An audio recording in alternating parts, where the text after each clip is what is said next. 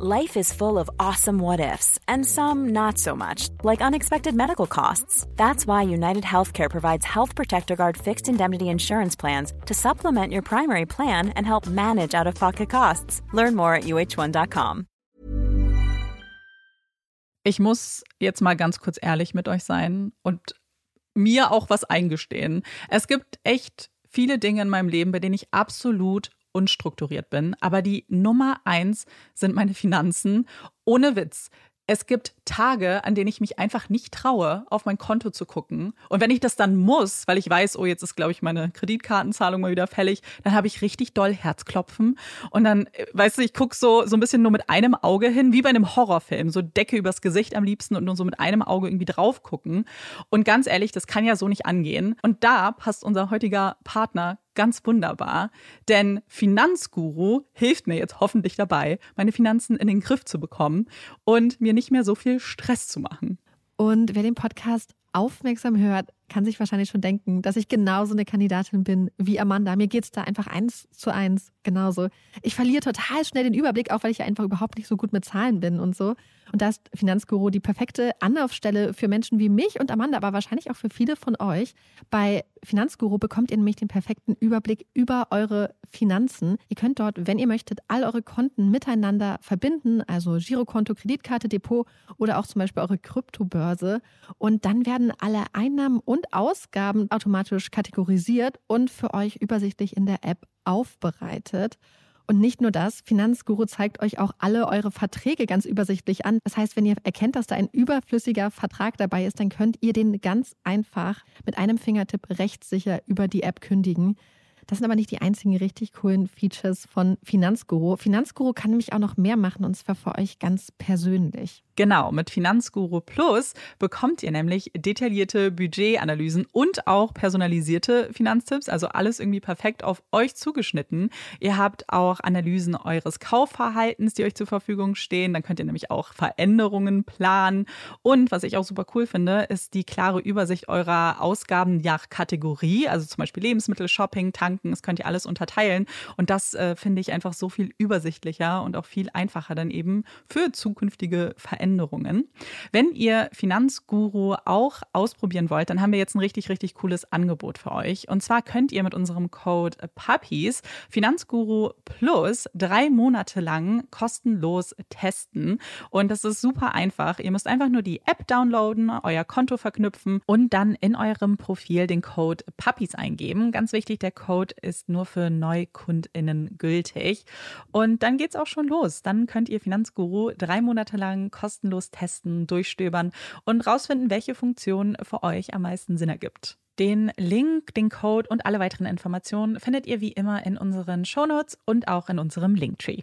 Certify your dreams with L Certified by Lexus, voted best certified pre-owned program by U.S. News and World Report for seven years in a row. Available 5.99% APR financing on a 2019, 2021, 22, or 23 L Certified RX or RX Hybrid for up to 72 months. L Certified by Lexus, exclusively at your Lexus dealer. Call 1 800 USA Lexus for important APR offer and pricing details. 72 monthly payments of 1657 for every thousand finance. Not all customers will qualify. Offer available in the Lexus Eastern area and in March 4th, 2024.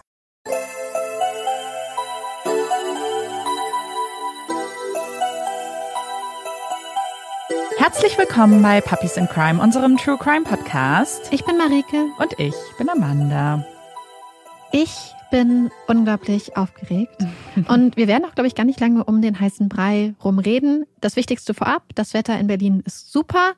Wir sitzen im Studio, haben sehr viele Süßigkeiten und meine Spannung ist mhm. unvorstellbar, denn den Fall, den Amanda uns heute präsentiert, hat sie mir vor sechs Wochen ungefähr angeteased. Ich weiß, wie viel Arbeit dahinter gesteckt hat. Ich bin seit Wochen gespannt. Amanda hat mir nichts verraten. Ich weiß nichts, gar nichts. Und ich bin gespannt. Lehnt euch zurück, holt euch was zu trinken oder macht eine ganz, ganz, ganz große Gassi-Runde. Heute wird es wahrscheinlich ein bisschen länger laufen. Genau, ich ähm, werde auch noch ganz kurz um den heißen Brei reden. Und zwar ist der Aufbau hier bei der Folge ein bisschen anders. Wir haben einen Teil, den ich im Fließtext vortragen werde und dann einen offenen Gesprächsteil, wo ich mich auch mit Marike so ein bisschen austausche. Also wenn ihr sonst vielleicht unseren zweiten Teil nicht hört, dann wäre das hier äh, eher ungünstig, weil dann bekommt ihr nämlich nur die halbe Geschichte. Aber dann fange ich jetzt auch offiziell an. 22. Dezember 2012, Houston, Texas. Es sind noch zwei Tage bis Weihnachten. Das bedeutet zwei Tage noch, um die letzten Geschenke zu besorgen, sorgsam in buntes Geschenkpapier zu wickeln und mit einer Schleife zu versehen. Zwei Tage, um das Haus für die Familie herzurichten, zu putzen, damit niemand Grund zu meckern hat. Nur noch zwei Tage, um die Weihnachtsstimmung bis auf ihr Maximum hochzutreiben, noch mehr Girlanden und Lichterketten anzubringen und auch den letzten der Nachbarn daran zu erinnern. Endspurt, in zwei Tagen ist Weihnachten. Während viele Häuser in der Kelsey Meadow Straße hell beleuchtet sind, man Tannenbäume durch die Fenster im Wohnzimmer erblicken kann, ist ein Haus ganz unscheinbar. Es erstrahlt nicht im Lichte der Weihnachtsfarben. Kein Weihnachtsmann oder Rentier schmückt den Garten. Fast so, als ob dieses eine Haus nicht zu der großen Weihnachtsparty der anderen Häuser eingeladen wurde und als einziges raussticht. Aber dieses Haus wird nicht mehr geschmückt. Denn das Paar, das dort lebt, feiert Weihnachten nicht. Sandra, genannt Sandy, und Jaime, genannt Jim, Merger gehören zu den Zeugen Jehovas. Für sie sind die Weihnachtstage wie jeder andere Tag. Aber Grund zu feiern gibt es dennoch für sie. Heute am 22. Dezember möchten sie endlich ihren Jahrestag zelebrieren. 32 Jahre sind die beiden verheiratet. In Deutschland nennt man diesen Jahrestag Seifenhochzeit, angelehnt an den Gedanken, dass eine Seife für Reinheit steht. Denn genauso rein soll eine Ehe nach 32 Jahren sein. Man kennt einander, kennt seine Schwächen, seine tiefsten Geheimnisse, hat sich in guten und in schlechten Zeiten geliebt und zueinander gestanden. Und von diesen schlechten Zeiten gab es bei Sandy und Jim genug. Aber bevor wir von diesen dunkleren Zeiten berichten möchten, möchten wir erst erzählen, wie ihre Geschichte angefangen hat. Vor über 32 Jahren. Jim wird am 10. August 1960 in Guatemala geboren. Er ist das Nesthäkchen der Familie, hat zwei ältere Brüder, die seine größten Bezugspersonen sind. Als Jim gerade mal drei Jahre alt ist, wandert seine Familie aus. Ab in die USA. Das Land der vielen Möglichkeiten. Ein Land, in dem der Familie alle Türen offen stehen würden. Jim ist ein intelligentes Kind. Er lässt sich schnell begeistern, hat großes Interesse an allen möglichen Dingen. Und schon im Kindesalter entwickelt Jim seinen ganz eigenen Humor. Jim Jokes nennt ihn seine Familie. Ein bisschen zu flach, ein bisschen zu trocken der Humor.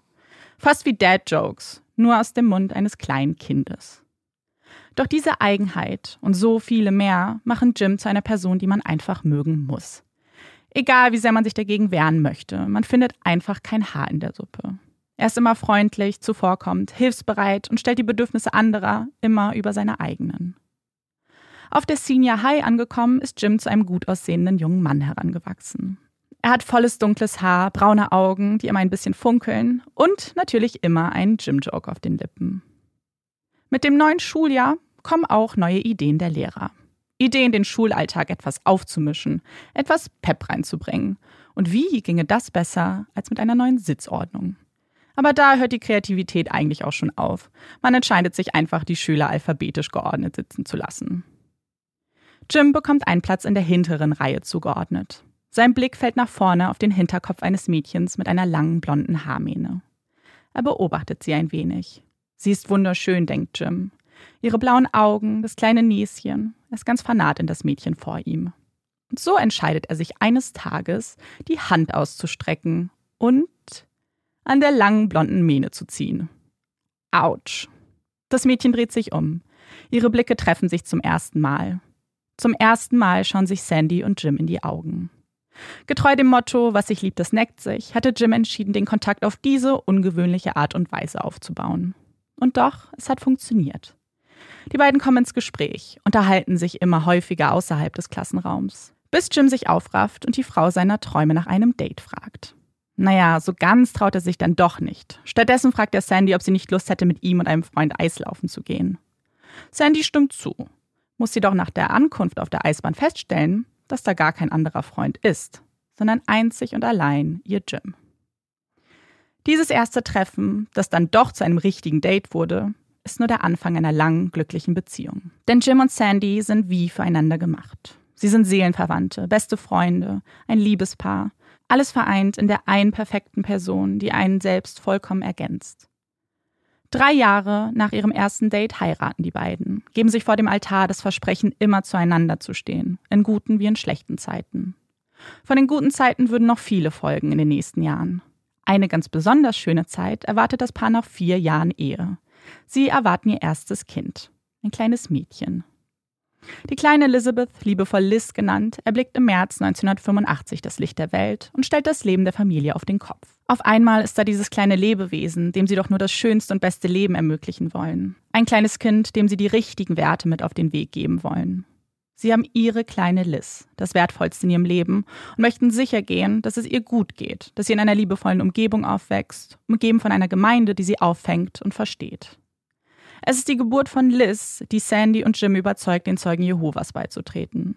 Dort fühlen sie sich sicher, geborgen und verstanden. Zusammen treffen sie diese Entscheidung, so wie sie alles zusammen getan haben. Und für die Familie scheint es auch zunächst die richtige Entscheidung gewesen zu sein. Liz wächst in einem harmonisch friedvollen Haus auf, bekommt von ihren Eltern wichtige Werte mitgegeben. Jim erklärt ihr, dass man sich nie böswillig anderen gegenüber äußern soll, dass man immer respektvoll mit seinen Mitmenschen umgeht. Sandy zeigt ihr, wie man liebt, wie man lernt, geduldig zu sein und wie die Herzlichkeit die Menschen um einen herum stärker und glücklicher machen kann. Nicht einmal hat Liz ihre Eltern streiten gesehen. Nie haben sie sich angeschrien, geschweige denn die Hand gegeneinander erhoben. Sie waren wirklich das perfekte Paar.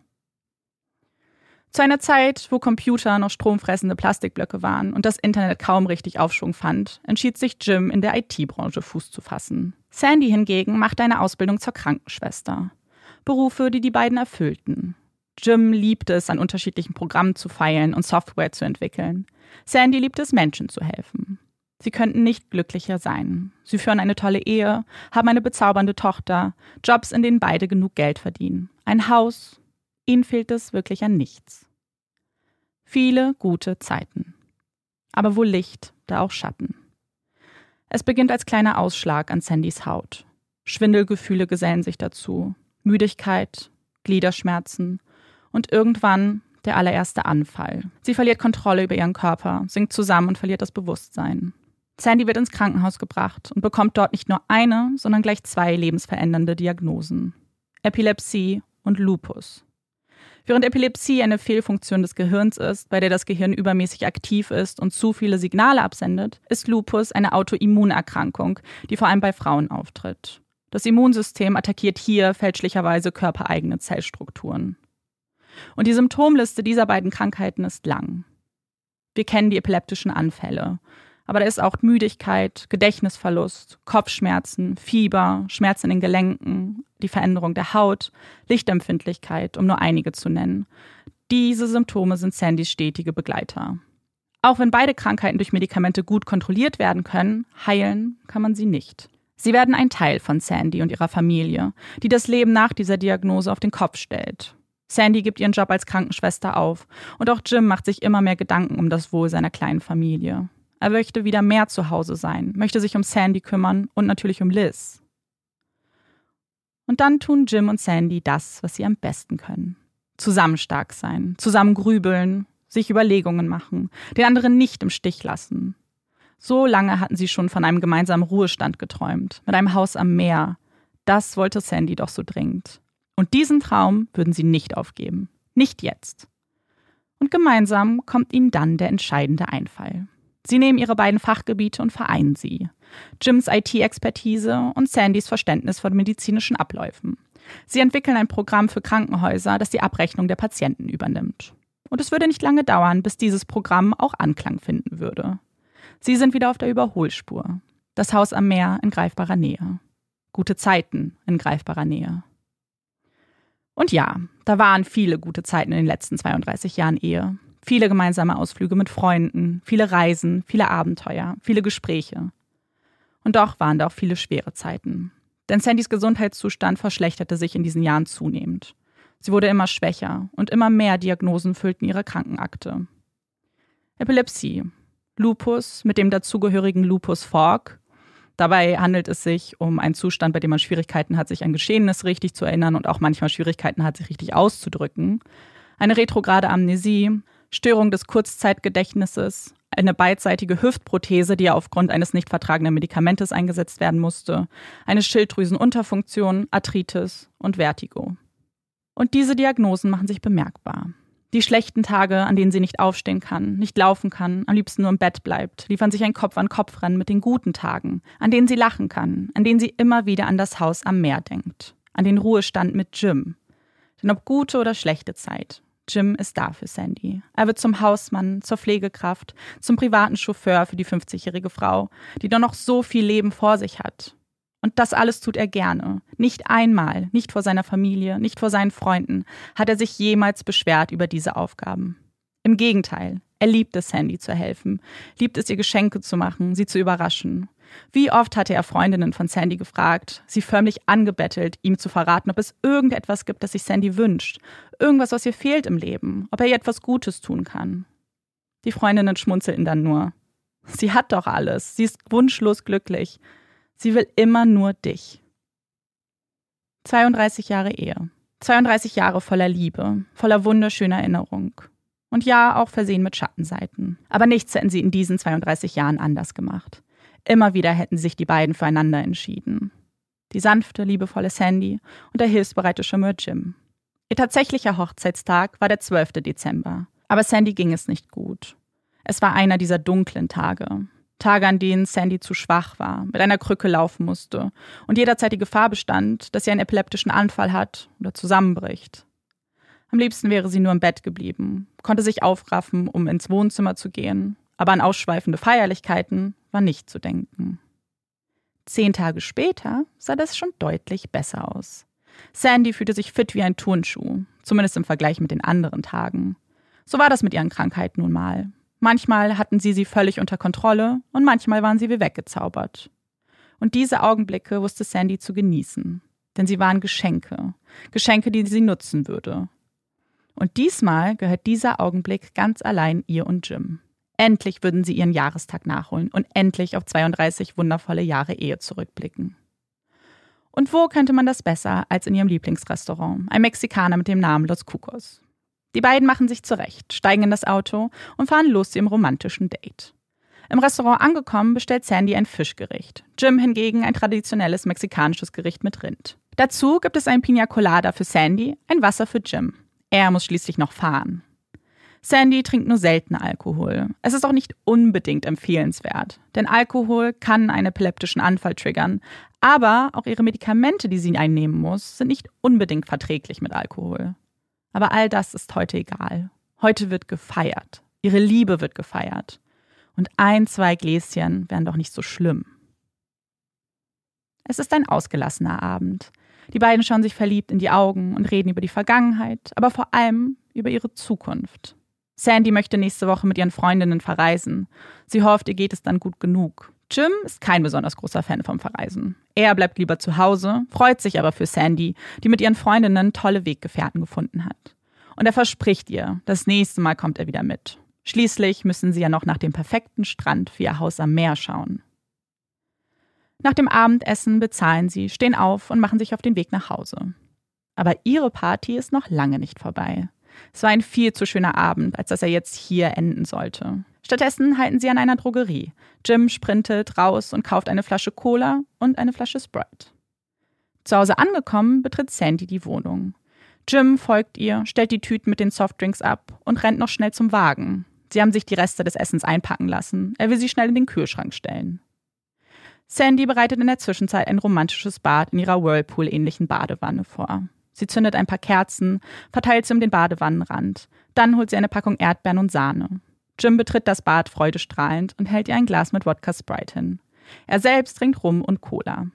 Die beiden nehmen Platz im warmen Wasser und wieder, Stunden über Stunden, unterhalten sie sich nur, schauen sich tief in die Augen und sind glücklich. Plötzlich, gegen Mitternacht, bellen die Hunde der Familie im Garten. Es sind vier kleine Hunde, ein Chihuahua, ein Pomeranian und die zwei dazugehörigen Welpen. Durch eine Klappe in der Hintertür können sie immer in den Garten, wann sie wollen aber sie sind auch gerne etwas zu laut und um diese späte Uhrzeit wollen sie ihre Nachbarn nicht mehr belästigen. Also steht Jim auf, wirft sich ein Handtuch um die Hüfte und eilt zur Hintertür. Sandy bleibt noch circa 15 Minuten im warmen Wasser, massiert von den Wellen des Whirlpools, bis auch sie sich entscheidet aufzustehen. Sie geht wenige Schritte auf ihren begehbaren Kleiderschrank zu, der sich auch im Bad befindet, zieht sich eine frische Unterhose an und ein Nachthemd. Danach setzt sie sich auf einen Stuhl im Badezimmer und cremt sich die Beine ein. Dann wird alles dunkel. Es ist der 23. Dezember 2012 nachmittags, als ein kleines Auto in die Einfahrt der Familie Melgar abbiegt. Insgesamt fünf Erwachsene und ein Baby verlassen das viel zu kleine Auto. Es ist Jims Bruder Herman, der mit seiner Familie zu Besuch kommt. Jim hatte sie zum Abendessen eingeladen. Auch mit ihnen wollten sie ihre Ehe feiern und dass es Sandy wieder ein bisschen besser geht. Sie klingeln. Sie freuen sich auf den bevorstehenden Abend mit der Familie, freuen sich auf die Jim-Jokes, auf das leckere Essen und auf Sandy. Doch die Tür öffnet sich nicht. Seltsam, denkt Herman. Ist das vielleicht die Strafe dafür, dass sie etwas zu spät dran sind? Oder sind die beiden nochmal weggefahren? Vielleicht hat ja was gefehlt und sie mussten nochmal einkaufen. Aber Marissa, Hermans Tochter, zeigt auf das Auto in der Auffahrt. Außerdem bellen die Hunde im Haus. Herman schaut sich um und stellt fest, dass die Garage ebenfalls offen steht. Das zweite Auto der Familie ist dort geparkt. Vielleicht duschen sie noch und haben deswegen nichts gehört? Vielleicht sollten wir besser fahren, sagt Maria, Hermans Ehefrau. Aber Herman denkt gar nicht daran. Ich schau mal, ob die Hintertür offen steht. Er geht um das Haus herum, aber ohne Erfolg. Die Tür ist abgeschlossen. Na gut, dann eben durch die Garage. Zum Glück steht die ja offen und führt direkt in das Innere des Hauses. Von innen öffnet er dann dem Rest der Familie die Haustür. Es ist dunkel im Haus. Sie können kaum etwas sehen und schalten das Licht ein. Aber auch mit Licht wirkt der Zustand des Hauses besorgniserregend. Es ist unordentlich. Schränke stehen offen, Gegenstände sind auf dem Boden verteilt. Das passt so gar nicht zu Sandy und Jim. Ihr Haus war doch immer top gepflegt. Und dann hören sie ein Geräusch. Es ist eine Stimme. Hilfe. Hilfe. Hilfe. Die Stimme klingt zerbrechlich. Gott, Herman rennt los, versucht zu lokalisieren, wo die Stimme herkommt und stellt dann fest, dass sie aus dem Bad kommen muss. Er eilt durch das Schlafzimmer, schaut nicht nach links und rechts und rennt direkt auf den Kleiderschrank zu. Da, da kommt die Stimme her. Ein Stuhl ist vor die Schranktür geklemmt. Neben dem Stuhl zerknüllt liegt ein Kissenbezug. Herman öffnet die Tür und findet dort Sandy, gekrümmt und gefesselt auf dem Boden. Er kniet sich zu ihr, um ihre Arme ist ein Band geknotet, um die Beine ein dunkler Schal. Cindys Augen öffnen sich ein Spalt breit. Sie wirkt verwirrt und geschwächt. Aber auf den ersten Blick scheint sie unverletzt. Herman rückt ein Stückchen näher an sie heran. Ein unangenehmer Geruch steigt ihm in die Nase. Es riecht nach Urin und Kot. Mein Gott, wie lange muss Sandy hier ausgeharrt haben? Er versucht ihr den Knoten des Bandes zu öffnen, aber es ist unmöglich. Immer und immer wieder wurde das Band um ihre Arme geschlungen. Ist hier eine Schere? fragt er Sandy. Im Bad, krächzt sie. Herman steht auf, mittlerweile stehen auch Maria und Monica hinter ihm. Was er noch nicht weiß, die beiden tragen ein dunkles Geheimnis in sich. Denn sie haben etwas gesehen, das Herman in der Eile nicht beachtet hat. Er rannte so schnell ins Badezimmer, dass er nicht sehen konnte, was in dem zweiten Kleiderschrank neben dem Bett passiert ist. Aber sie können es ihm nicht sagen. Nicht hier, nicht jetzt, nicht vor Sandy. Stattdessen stehen sie da, bieten ihm Hilfe an, versuchen Sandy zu beruhigen. Er zerschneidet einen Teil des Bandes an ihrem Arm und übergibt dann Maria die Schere. Sie soll hier weitermachen. Er würde nach Jim suchen. Als er das Badezimmer verlässt, weiß Maria bereits, was gleich passieren wird. Sie weiß, dass ihr Ehemann gleich seinen eigenen Bruder gefesselt, blutüberströmt im Kleiderschrank finden wird. Sie hat nicht genau hingesehen, sie konnte nicht. Aber sie wusste, Jim ist tot. Nun muss sie sich aber um Sandy kümmern. Auf keinen Fall darf sie das sehen. Das würde sie nicht überstehen. Also helfen sie ihr auf. Helfen ihr dabei, die Unterhose auszuziehen, ihr das restliche Urin und den Kot von den Beinen zu waschen und sie anzuziehen. Immer wieder fragt Sandy, wo ist Jim? Wir müssen doch nach ihm suchen. Ich glaube, ich hatte einen epileptischen Anfall, sagt sie. Geht es Jim gut? Maria kann ihr kaum in die Augen blicken. Dann reißt sich Sandy von ihr, stürmt aus dem Badezimmer und steht inmitten eines Tatorts. Herman kniet über seinen Bruder und weint. Auch Sandy realisiert schnell, wer da liegt und bricht zusammen. Ihr Herz rast, sie schreit, bekommt kaum einen Satz heraus. Es sind nur leiderfüllte Schreie, die durch das Zimmer klingen. Jim, Jim ist tot. Wieso? Was ist passiert? Und warum erinnert sie sich an nichts? Marissa hatte bereits, nachdem sie das Haus betreten hatten, 911 verständigt. Noch bevor sie überhaupt wissen konnten, was wirklich passiert ist, dass es sich hier um einen Mord handelt. Aber nachdem sie Hilfeschreie hörten, wusste sie, dass man hier Hilfe dringend benötigen würde und sie wollte keine Sekunde verlieren. Nachdem man Jims Leiche gefunden hat, baten sie außerdem eine Nachbarin erneut, den Notruf zu verständigen. Und wenig später trifft Ruben Corisol ein. Er ist der leitende Ermittler, der zum Tatort gerufen wurde und sich nun das Haus der Melgers einmal genauer anschauen soll. Zusammen mit der Spurensicherung treten sie von Raum zu Raum, machen Fotos und untersuchen Gegenstände. Das Haus wirkt verwüstet, Schubladen sind geöffnet, Schmuckdosen wurden geleert. Im Schlafzimmer finden sie einen Hocker sowie einen Stuhl vor, blutverschmiert. Jims Leiche zeigt unzählige Stichverletzungen. Die Autopsie würde zeigen, dass es insgesamt 50 Verletzungen gibt, 30 davon zugefügt von einem Messer. Auf dem Bett des Paares liegen Sandys Sachen, ihre Tasche, ausgeleert, ein Portemonnaie, offen. Auf dem Nachttisch brennt eine Kerze. Im Schrank, in dem Jim gefunden wurde, finden sie das meiste Blut. Neben ihm liegt ein blutbeflecktes Handtuch. Sie schauen sich weiter im Badezimmer um. Das Badewasser ist noch eingelassen. Es ist leicht milchig, gräulich verfärbt. In dem Badewasser schwimmt ein Messer und eine weiße Bluse. Blut lässt sich mit dem bloßen Auge nicht erkennen, jedoch würde man später kleinere Mengen an Blut am Waschbecken und am Badewannenrand finden. Neben der Badewanne stehen zwei Gläser, eins gefüllt mit einer klaren Substanz, das andere mit einer braunen Flüssigkeit. Außerdem eine Schale mit Erdbeeren und Sahne. Coruscant kommt dieser Tatort komisch vor. Irgendwas stimmt hier doch nicht. Sieht alles nach einem Raub aus, oder so soll es zumindest aussehen. Aber an den Türen gibt es keinerlei Einbruchsspuren. Es scheint auch gar nichts zu fehlen. Mehrere Fernseher, Schmuck, Computer stehen unangetastet im Haus. Warum hatte man das alles nicht mitgenommen? Und dann sind da auch noch die Aussagen von Sandy, beziehungsweise eher das Fehlen irgendwelcher Aussagen. Denn sie erinnert sich an nichts, an gar nichts. An niemanden, der sie überwältigt hat, an keine Schreie. Sie hatte gesagt, Jim ist nach unten, um nach den Hunden zu schauen, und das ist das Letzte, woran sie sich erinnert. Zweimal sei sie im Schrank aufgewacht, aber alles fühlte sich an wie nach einem epileptischen Anfall, also hatte sie diese Situation nicht einmal wirklich hinterfragt. Mit ihr würde er sich nochmal unterhalten müssen. Er hat da ziemlich viele Fragen. Um 20.40 Uhr nimmt Sandy Platz in einem Streifenwagen. Coruscant reicht ihr ein Glas Wasser. Er fragt sie, ob sie bereit wäre, ihm ein paar Fragen auf dem Revier zu beantworten. Und Sandy nickt. Tränen rollen ihr über das Gesicht. Er fügt hinzu, ob sie vorher ins Krankenhaus wolle, ob man sie untersuchen soll. Sie verneint. Ihr geht es den Umständen entsprechend gut. Bis auf ein paar Schrammen und einen blauen Fleck fehlt ihr nichts. Und die Ambulanz hatte sie ja auch schon untersucht. Also startet Coruscant den Wagen und fährt los. Nur eine Stunde später beginnt das Verhör. Wo warst du? Fangen wir einfach mal an mit heute Morgen. Wo bist du heute Morgen aufgewacht? Heute in meinem Kleiderschrank. Okay. Und gestern? Wo warst du gestern? Gestern Abend waren wir in einem Restaurant. Ich glaube, es war das Trembavos. Ja. Wann war das gestern? Nein, nein, es war das Kukos, das Kukos. Ich glaube gegen acht, aber ich schätze nur, ich weiß es nicht, wirklich. Also gegen acht. Und was habt ihr dann gemacht? Wir sind nach Hause. Vorher waren wir noch beim CVS. Und dann? Dann sind wir nach Hause gefahren und in den Jacuzzi gegangen. Sandys Stimme bricht immer wieder bei den Erzählungen. Sie klingt schwach, ist sehr leise.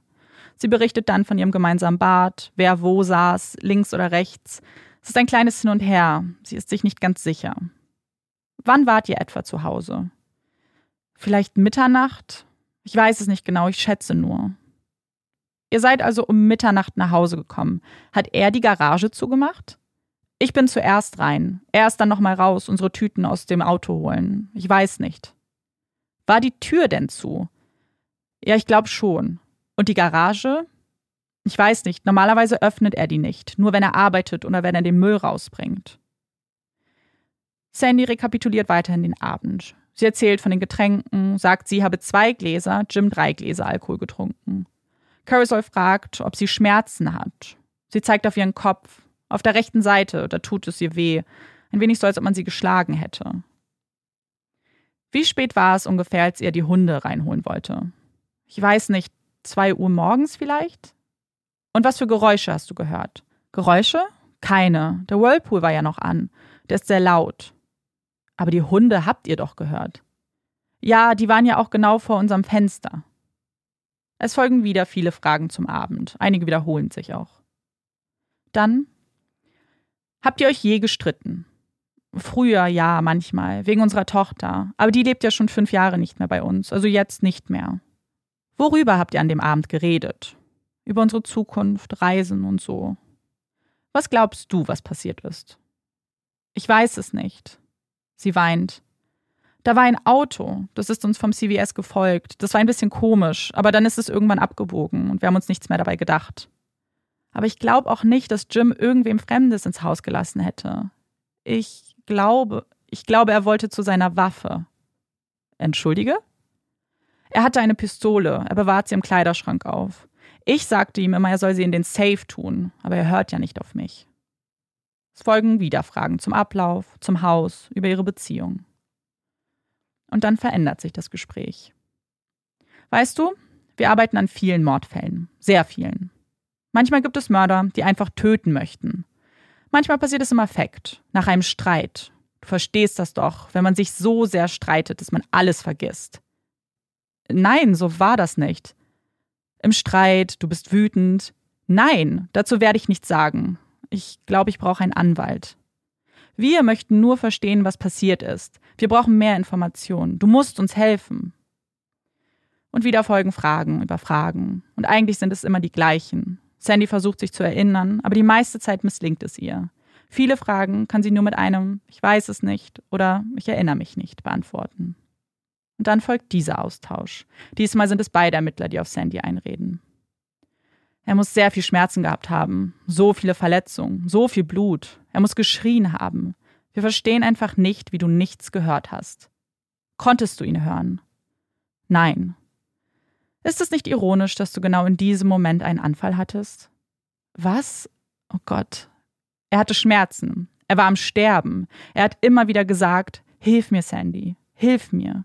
Hilf mir. Sandy, hilf mir bitte. Bitte, Sandy. Oh Gott, es reicht. Ihr foltert mich. Ich brauche einen Anwalt. Liebst du deinen Mann? Ja.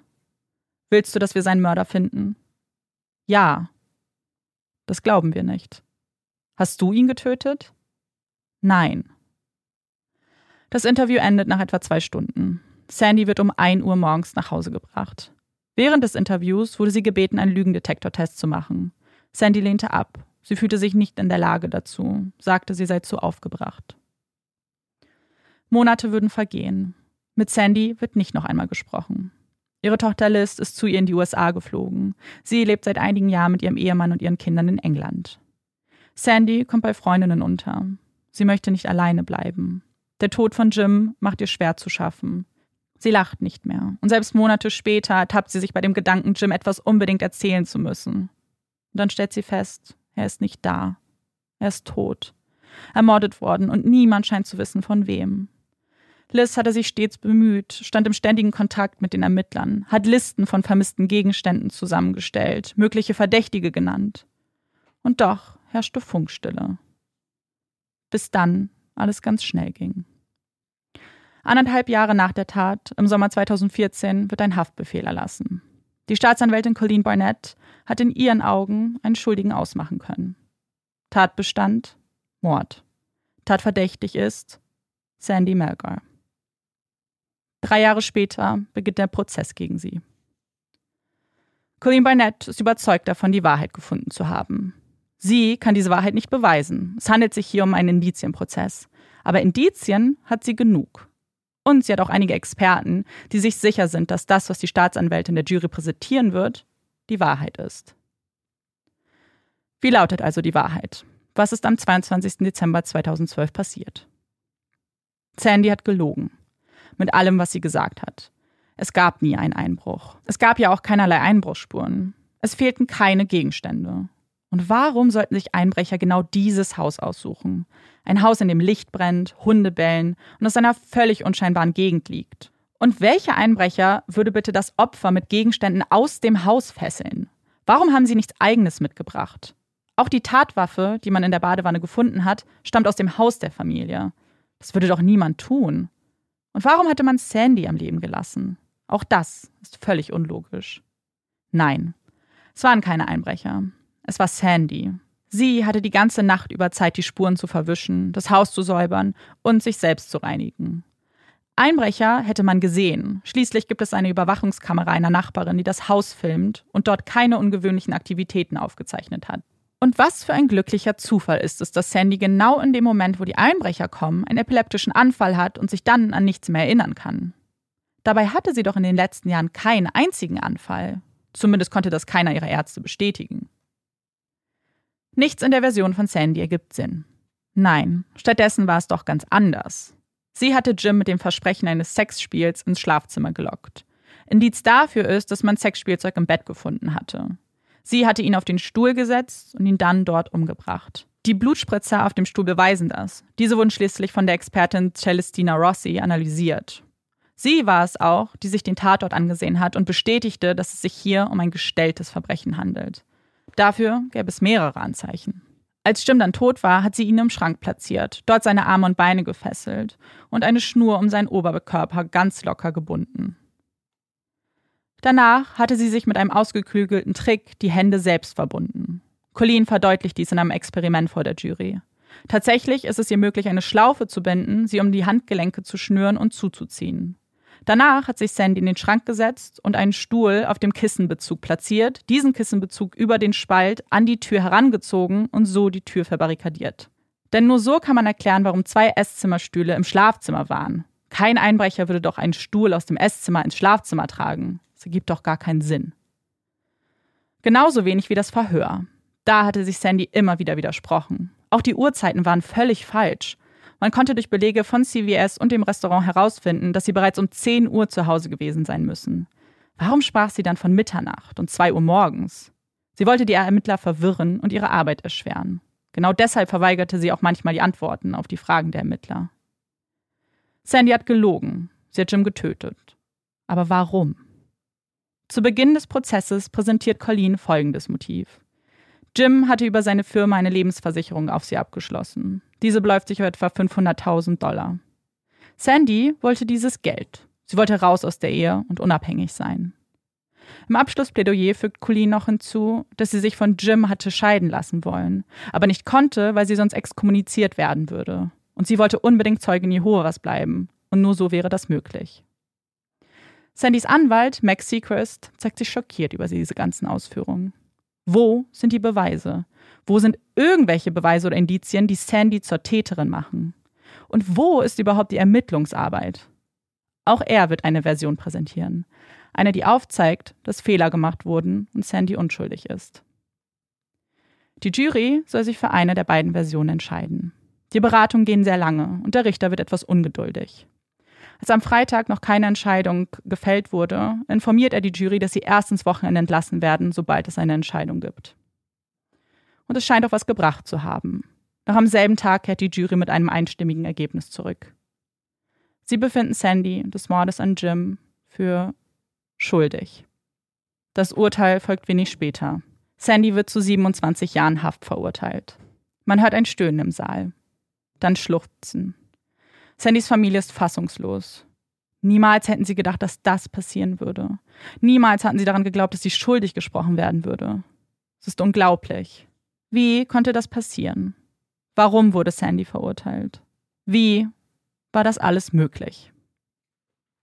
Jetzt beginnt der zweite Teil in diesem Fall den wir beide frei besprechen werden, beziehungsweise ich werde mich mit Marika ein bisschen unterhalten, deswegen werdet ihr sie vielleicht auch hören. Und bevor ich irgendwas sage, also auch was jetzt gleich passieren wird, möchte ich ein Bauchgefühl abfragen. Also bei dir, bei euch allen da draußen, einfach nur, was so das erste Gefühl ist. Findet ihr das Urteil richtig? Hättet ihr als Jury auch so entschieden? Muss noch nicht begründet werden, das ist wirklich ein Bauchgefühl. Erstmal nur. Ich finde es richtig gut, dass du von Bauchgefühl redest, weil ich wirklich ein krasses Bauchgefühl habe mhm. und das ist richtig schlecht. Ich habe es wirklich so in dem Moment, also ich habe es schon so erahnt, als du gesagt hast, dass die Jury zu einer Entscheidung gedrängt wurde.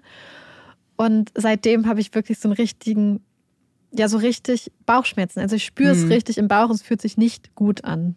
warum ich auch nach einem Bauchgefühl frage, ist, weil ich niemandem gerade wirklich zu einer, zu einer Meinung oder Entscheidung drängen würde, weil euch fehlt sehr, sehr viele Informationen. Was bestimmt aufgefallen ist, weil der arme Max Seacrest, also der Verteidiger, nicht so gut weggekommen ist bis jetzt und noch gar nicht Zeit hatte zu reden, weil genau das werden wir jetzt im zweiten Teil tun. Wir werden uns die Verteidigung zusammen anschauen und nicht nur das, wir werden auch eigentlich alles, was äh, Colleen Barnett gesagt hat, entkräftigen können durch Beweise.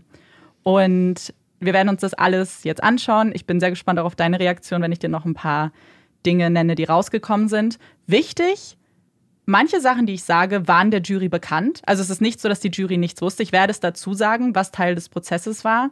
Manche Dinge kamen erst später raus, nachdem sich einige Menschen sehr intensiv mit diesem Fall beschäftigt haben. Und jetzt muss ich kurz was zu der Quelle schon zu diesem Zeitpunkt sagen, weil das wichtig ist, äh, gleich für die Besprechung.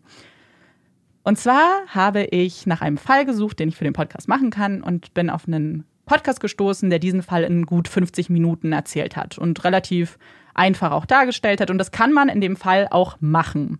In diesem 50-Minuten-Podcast wurde aber ein anderer Podcast angesprochen, der sich wohl sehr intensiv mit dem Fall beschäftigt. Sehr intensiv bedeutet 45 Folgen, a eine Stunde für diesen Fall, plus jede Folge, danach gibt es eine Nachbesprechung von einer Stunde. Und ich dachte mir am Anfang, wow, das ist eine Mammutaufgabe, habe aber reingehört und war einfach baff. Dieser Podcast ist so unfassbar gut in dem, was er tut, wie er es erzählt. Und ich, ich war wieder so, ich habe fast vergessen, dass ich das für einen Podcast mache, sondern war einfach wieder durch und durch True Crime Fan in dem Moment. Und er hat mich einfach dann so gecatcht und ich musste weiterhören. Und warum ich diesen Podcast jetzt auch erwähne, es handelt sich um Truth and Justice von Bob Ruff, so heißt er.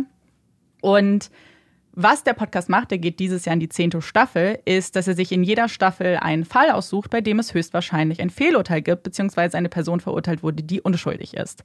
Andere Fälle, zum Beispiel hat auch Adnan Sayed schon gemacht, ähm, den ihr auch kennt, und ganz viele andere Fälle, die man auch kennt äh, in, im True Crime-Bereich.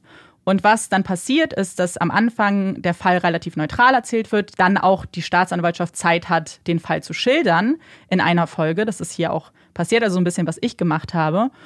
Und danach geht es die restlichen 40 Folgen darum, eigene Ermittlungen zu machen. Also sie lassen sich alle Dokumente aushändigen. Das ist Autopsieberichte, Zeugenaussagen, Fotos, also alles, was es zu dem Fall gibt und machen eigene Ermittlungen, wie ein zweiter Ermittler, holen sich Experten ran, Gutachter und so weiter. Und jede Folge wird tatsächlich ein einzelner Aspekt dieses Falls beleuchtet. Was sie aber auch tun, weil dieses ganze, der Podcast ist ein Crowdsourcing-Projekt. Also es wird der großen, der breiten Masse werden all diese Informationen auch zur Verfügung gestellt. Und so können eben Menschen, die vielleicht eine Expertise haben, die man so gar nicht auf den ersten Blick erkennt, sich auch die Dokumente angucken und vielleicht was dazu beitragen. Und es hat schon super oft funktioniert und auch was gebracht. Und wir haben alle Dokumente hier. Ich habe sehr, sehr viele Fotos auch und ein paar Fotos davon möchte ich Marika auch zeigen. Und äh, wir werden euch dann verlinken, weil alle Fotos sind in einem Google Doc. Man kann sich die angucken. Wir verlinken euch den Link dazu. Wer aber jetzt vielleicht unterwegs ist und nicht gucken kann, für die beschreiben wir das Foto dann auch ganz kurz. Und genau, jetzt geht es eigentlich um den zweiten Teil. Jetzt schauen wir uns alle Dinge auch nochmal an und gucken dann vielleicht am Ende, ob sich das Bauchgefühl noch ein bisschen verändert, verstärkt oder ja, Erstmal möchte ich noch mal ganz kurz alle Beteiligten zusammenfassen, weil es doch ein paar Namen sind und die sind hier relativ wichtig. Deswegen ähm, als kurze Erinnerung nochmal und Auffrischung vielleicht. Wir haben Jim Merger, das Opfer. Wir haben Sandy Merger, ist die verurteilte Täterin und seine Ehefrau. Wir haben Liz, ihre gemeinsame Tochter. Dann Herman ist Jims Bruder, der erste, der am Tatort war und der erste, der Sandy gesehen hat. Dann haben wir Maria, Hermans Ehefrau. Marissa und Monica sind die beiden Kinder. Carousel ist der leitende Ermittler, Colleen Barnett die Staatsanwältin, Celestina Rossi die Gutachterin für die Blutspritzer und die Analyse dazu und wir haben Mac Seacrest, den Verteidiger. Das sind eigentlich die wichtigsten Akteure hier. Wenn ich von Bob zum Beispiel spreche, ist das Bob Roth aus dem Podcast. Kann sein, dass ich ihn vielleicht auch noch erwähne. Und ich will dich natürlich auch mit einbeziehen, Marike. Deswegen, ich habe mir so eine kleine Unterteilung gemacht, je nachdem ähm, die unterschiedlichen Indizien und was dagegen spricht. Aber hast du irgendwas, was dir jetzt schon komisch vorkommt in der Version der Staatsanwältin? Irgendwas vielleicht, was dir direkt im Kopf herumschwirrt noch? Ähm, sehr viele Sachen. Darf ich ja. euch mal los? Schieß los. Gerne. Also ich fand es sehr seltsam, dass sie einer Frau, die krankheitsbedingt ja Gedächtnislücken hat, Probleme mit dem Kurz- und Langzeitgedächtnis, retrograde Amnesie, mhm. dass sie so einer Frau vorwerfen, dass die Zeiten etc., die sie genannt hat, sich widersprechen, dass da vielleicht ähm, ja ähm, Widersprüche in ihrer Aussage sind, die ja direkt nach einem sehr traumatischen Erlebnis aufgenommen wurde. Ich fand es interessant, dass sie dieser Frau, die auch körperlich eingeschränkt war, ja. hast du gesagt, ähm, diese ganze Sache sagen, dass das erstmal körperlich möglich war, dass es alleine körperlich möglich war. Ich glaube, dass wenn du so weit dir einen Plan überlegst, dass du sogar dir beibringst, wie man so eine Schlaufe macht, und mhm. das muss man ja sagen, du hast ja gesagt, die Staatsanwältin konnte demonstrieren, wie man eine einfache Schlaufe macht. Mhm. Aber du hast ja beschrieben, dass ihre Arme mit dem Band mehrmals, mehrmals, mehrmals so stark umwickelt waren, dass sie nicht zu lösen waren. Das heißt, das ist ja nochmal ungefähr zehn Stufen schwieriger dass sie das alles gemacht hat, dann aber, wenn es aussehen sollte wie ein Raubüberfall, nichts geklaut hat. Weil ja. das wäre ja super nachlässig. Dann die Tatsache, wie soll sie sich selbst in den Raum mhm. bringen, fesseln und dann mit den gefesselten Händen das Tuch so vor die Tür schieben. Ähm, dann, und was mir auch so aufgefallen ist, es gibt ja so oft, wenn solche Sachen sind, wo dann ein Mordfall passiert, kommen ja früher oder später dann schon so diese Sachen raus, die sagen, na ja, da sind schon viele Cracks in der Beziehung gewesen. Mhm. Da gab es Auseinandersetzungen. Es sind ja oft Sachen, die gesehen, gehört und mitbekommen werden, wo Leute sich aber nichts dabei denken und die dann später in einem anderen Licht erscheinen. Aber dafür gibt es ja hier keinerlei Anzeichen, so wie du es dargestellt hast. Ja, du hast sehr, sehr viele wichtige Punkte, sehr viele, zu denen ich auch noch Zusatzinfos habe, gerade schon genannt. Und eigentlich werde ich dir zu fast allem was sagen, vielleicht nicht ganz chronologisch, aber eine Sache, und ich finde es super gut, dass dir das direkt aufgefallen ist, ist die Art und Weise, wie Sandy gefunden wurde. Mein erster Oberbegriff ist der Tatort. Also die Tat, der Tatort, alles, was da passiert wird. Und damit gehen auch die Ermittlungen einher, was ermittelt wurde. Und kleiner Spoiler, was nicht ermittelt wurde. Also, du hast es schon perfekt beschrieben, was Herman gesagt hat. Und ich möchte wirklich, wirklich, wirklich ganz dringend sagen, wie wichtig Herman als Zeuge ist. Denn Herman war der Erste, der gekommen ist. Er ist reingekommen ins Haus. Er hat sie gesehen. Er hat geholfen, ihr die Fesseln abzunehmen. Er ist eigentlich der Einzige, der wirklich bezeugen kann, wie sie gefesselt war. Und auch bevor vielleicht das manche als Kritik äußern, niemand denkt, dass er lügt. Die ganze Familie, alle halten die Aussagen der Familie für absolut glaubwürdig. Weder die Staatsanwaltschaft noch die Verteidigung glaubt, dass sie Anzeichen zu lügen hätten, weil sie ja auch die Familie von Jim waren. Das darf man nicht vergessen. Es waren ja, war ja Jims Familie. Und er hat eindeutig gesagt, und ich ähm, versuche es mal kurz zu verdeutlichen, dass ihre Arme parallel zueinander waren, hinter ihrem Rücken, also Hand an Ellbogen und Hand an Ellbogen und das Seil, beziehungsweise so ein Band, immer wieder um die Hand gemacht wurde, auch diagonal zum Teil und es dann einen richtig festen Knoten gab. Und das Experiment von Colleen Barnett, wie du es gesagt hast, ist eine Schlaufe ums Handgelenk. Wenn man sich Sandys Verletzung anguckt, und das werden wir später sehen, ähm, dann gibt es ein Anzeichen dafür, dass, das, dass der Arm gebunden war, weil sie hat überhaupt keine Spuren am Handgelenk, aber an den Armen. Das heißt, das Experiment, was sie gemacht hat, ist falsch. Es, es, es ist nicht, was passiert ist. Natürlich kann man sich so die Hand verbinden, aber so wurde Sandy nicht gefunden. Und vielleicht auch schon mal, äh, das wurde im Podcast sehr detailliert besprochen. Und ja, manche Zuhörer des Podcasts haben es geschafft, die Hände auch so zu verbinden. Das waren aber junge, agile, sportliche Männer, die es auch mit viel Mühe geschafft haben. Wie du auch gerade schon gesagt hast, Sandy ist krank. Sie ist sehr krank. Sie war über Jahre auch an den Rollstuhl gefesselt zum Teil. Also sie war wirklich krank. Wie hätte sie das vollbringen können? Also keiner konnte beweisen, dass eine Frau in ihrem Zustand das hätte auch genauso rekonstruieren können. Und genauso auch der Trick mit dem Stuhl. Der Trick mit dem Stuhl funktioniert nur, wenn der Stuhl auf dem Kissenbezug gefunden worden wäre. Und jetzt kommen wir zum ersten Foto, was ich dir zeigen möchte. Und wenn ihr auch gucken möchtet, das ist ähm, im Google Docs Episode 607 und dann Master Bathroom. Genau, ich habe Marike jetzt gerade das Foto mal gezeigt von dem Stuhl. Wenn ihr runterscrollt, seht ihr ganz viele äh, Bilder davon und von den beiden Kissenbezügen. Das sind so Dekokissen. Und man sieht auf dem Foto auch die, das, den Schal und das Band, mit dem sie gefesselt wurde. Das liegt auch da. Was, was siehst du? Also wir sehen einen äh, mit Fliesen im mhm. eher so ja. toskanischen Stil ausgestatteten äh, ein ausgestattetes Badezimmer mit weißen Schränken.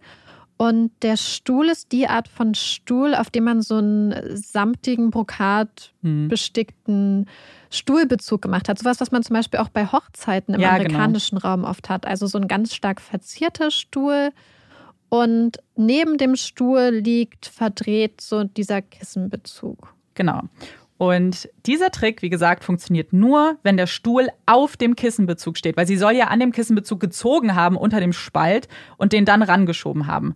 Herman hat ausgesagt, er hat die beiden Kissenbezüge einfach genauso gefunden. Sie lagen neben dem Stuhl. Und wie du gesagt hast, der hat so ein, diese, diese Schutzhülle drum. Das heißt, selbst wenn man den Stuhl zur Seite schiebt und den Schrank aufzumachen, dann wäre, würde er drunter bleiben. Einfach weil da immer noch diese, die beiden Stoffe sich ja berühren. Gut, und jetzt kommen wir zu einer Sache, warum ja auch ähm, diese, diese ganze Theorie in den Raum geworfen wurde von Colleen Barnett. Und zwar, weil sie sagt, es ergibt ja gar keinen Sinn. Erstmal, warum sind da Kissenbezüge auf dem Boden? Und warum hat sie Esszimmerstühle im Schlafzimmer? Das würde ja kein Einbrecher machen. Dafür gibt es eine ganz, ganz einfache Erklärung, die man sofort hätte erfahren können, wenn man mit irgendwem von der Familie gesprochen hätte. Man hat die Familie nie gefragt. Zum einen, die Kissenbezüge, die lagen immer da. Äh, Sandy hat sie als so Badvorleger missbraucht, einfach damit sie auf den Das Fliesen... wollte ich gerade sagen, ja, weil da sieht man nämlich noch einen zweiten, der Genau. genau so aussieht. Und in dem Abstand, wie sie zueinander liegen, wollte ich nämlich Amanda gerade fragen. Ja. Ich so, ich habe dich gefragt, sind das Kissenbezüge? Ja. Weil ich dachte, das sind Badvorleger. Ja, genau. Und sie hat die einfach, genau, sie hat Kissenbezüge gekauft und sie als Badvorleger benutzt. Und dieser Stuhl, der eine stand immer im Bad, weil da saß sie, sie musste halt viel sitzen, sie konnte nicht lange stehen. Ja. Und dieser zweite Stuhl, und den zeige ich dir auch mal ganz kurz. Genau, das ist jetzt ähm, auch Episode 607, aber Master Bedroom diesmal. Und wenn ihr runterscrollt, seht ihr ziemlich viele Fotos des Stuhls. Und dieser Stuhl ist super wichtig, weil Colleen Barnett ja sagt, da ist er drauf gestorben. Colleen Barnett denkt nicht, dass er im Schrank gestorben ist, sondern auf diesem Stuhl und danach postmortem in den Schrank gebracht wurde. Jetzt erstmal, wie sieht der Stuhl aus?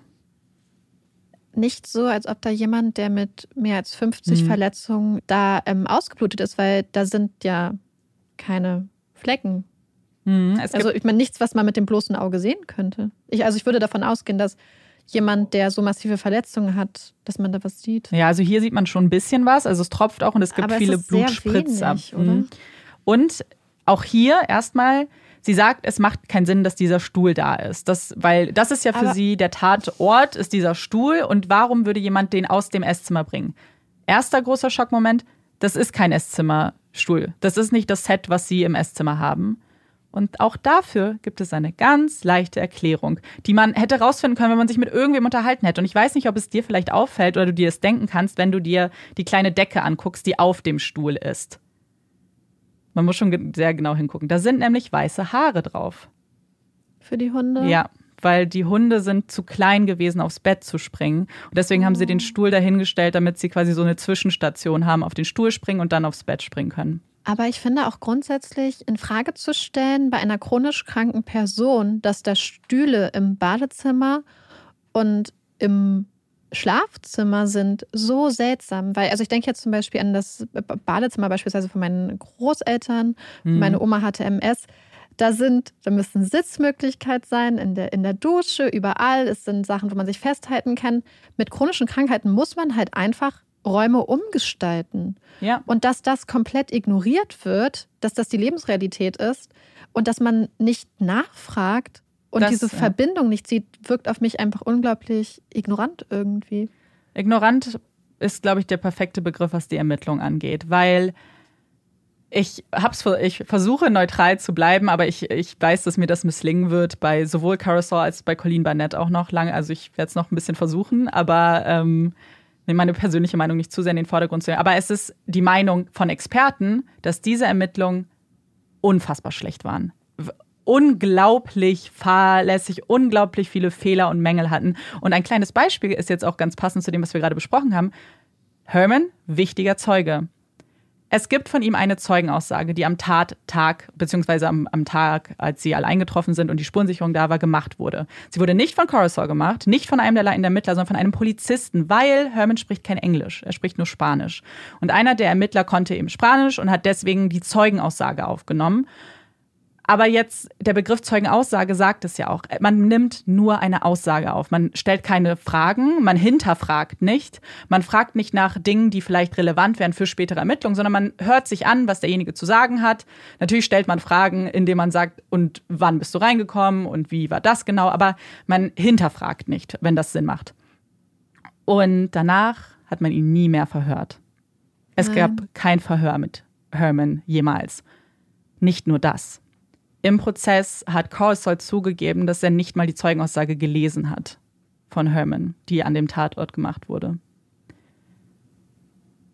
Er hat sie nicht gelesen, er hat nicht sein eigenes Verhör gemacht mit dem wichtigsten Zeugen, den es gibt. Ich habe richtig Gänsehaut gerade, weil ich so geschockt, weil ich, als ich das gehört habe, Ähm, mir wird richtig schlecht. Das, Mhm. ist, das ist so unmöglich. Ah. Ja, und das, um, das ist nur der erste. Ihr werdet sehen, was alles noch passiert, ähm, was am Tatort überhaupt nicht berücksichtigt wurde. Wen Coruscant aber persönlich befragt hat, sind alle anderen. Also Maria, Monica, auch die Nachbarin. Also da war er persönlich anwesend, als deren Statements aufgenommen wurden und hat auch selber noch Fragen auch tatsächlich gestellt. Jetzt kommen wir zu etwas, was zeigt, dass Coruscant nicht unvoreingenommen war.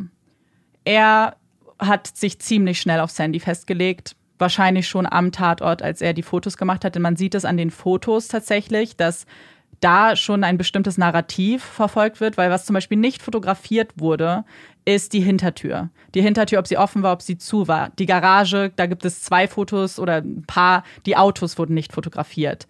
Es gibt ganz wichtige Dinge, die nicht fotografiert wurden. Dafür gibt es unzählige Bilder von komplett irrelevanten Bildern, von Schnipseln. Es gibt ähm, im ganzen Tatort sind so kleine Papierschnipsel verteilt aus einem Schredder. Und woran man das auch sieht, dass er vielleicht schon zu dem Zeitpunkt voreingenommen ist, die Fragen, die er im Verhör an die Familie gestellt hat. Nicht nur im Verhör zu Sandy. Ich meine, da werden wir noch mal komplett separat drüber reden. Das ist ein eigener Oberbegriff bei mir hier, ist Sandys Verhör.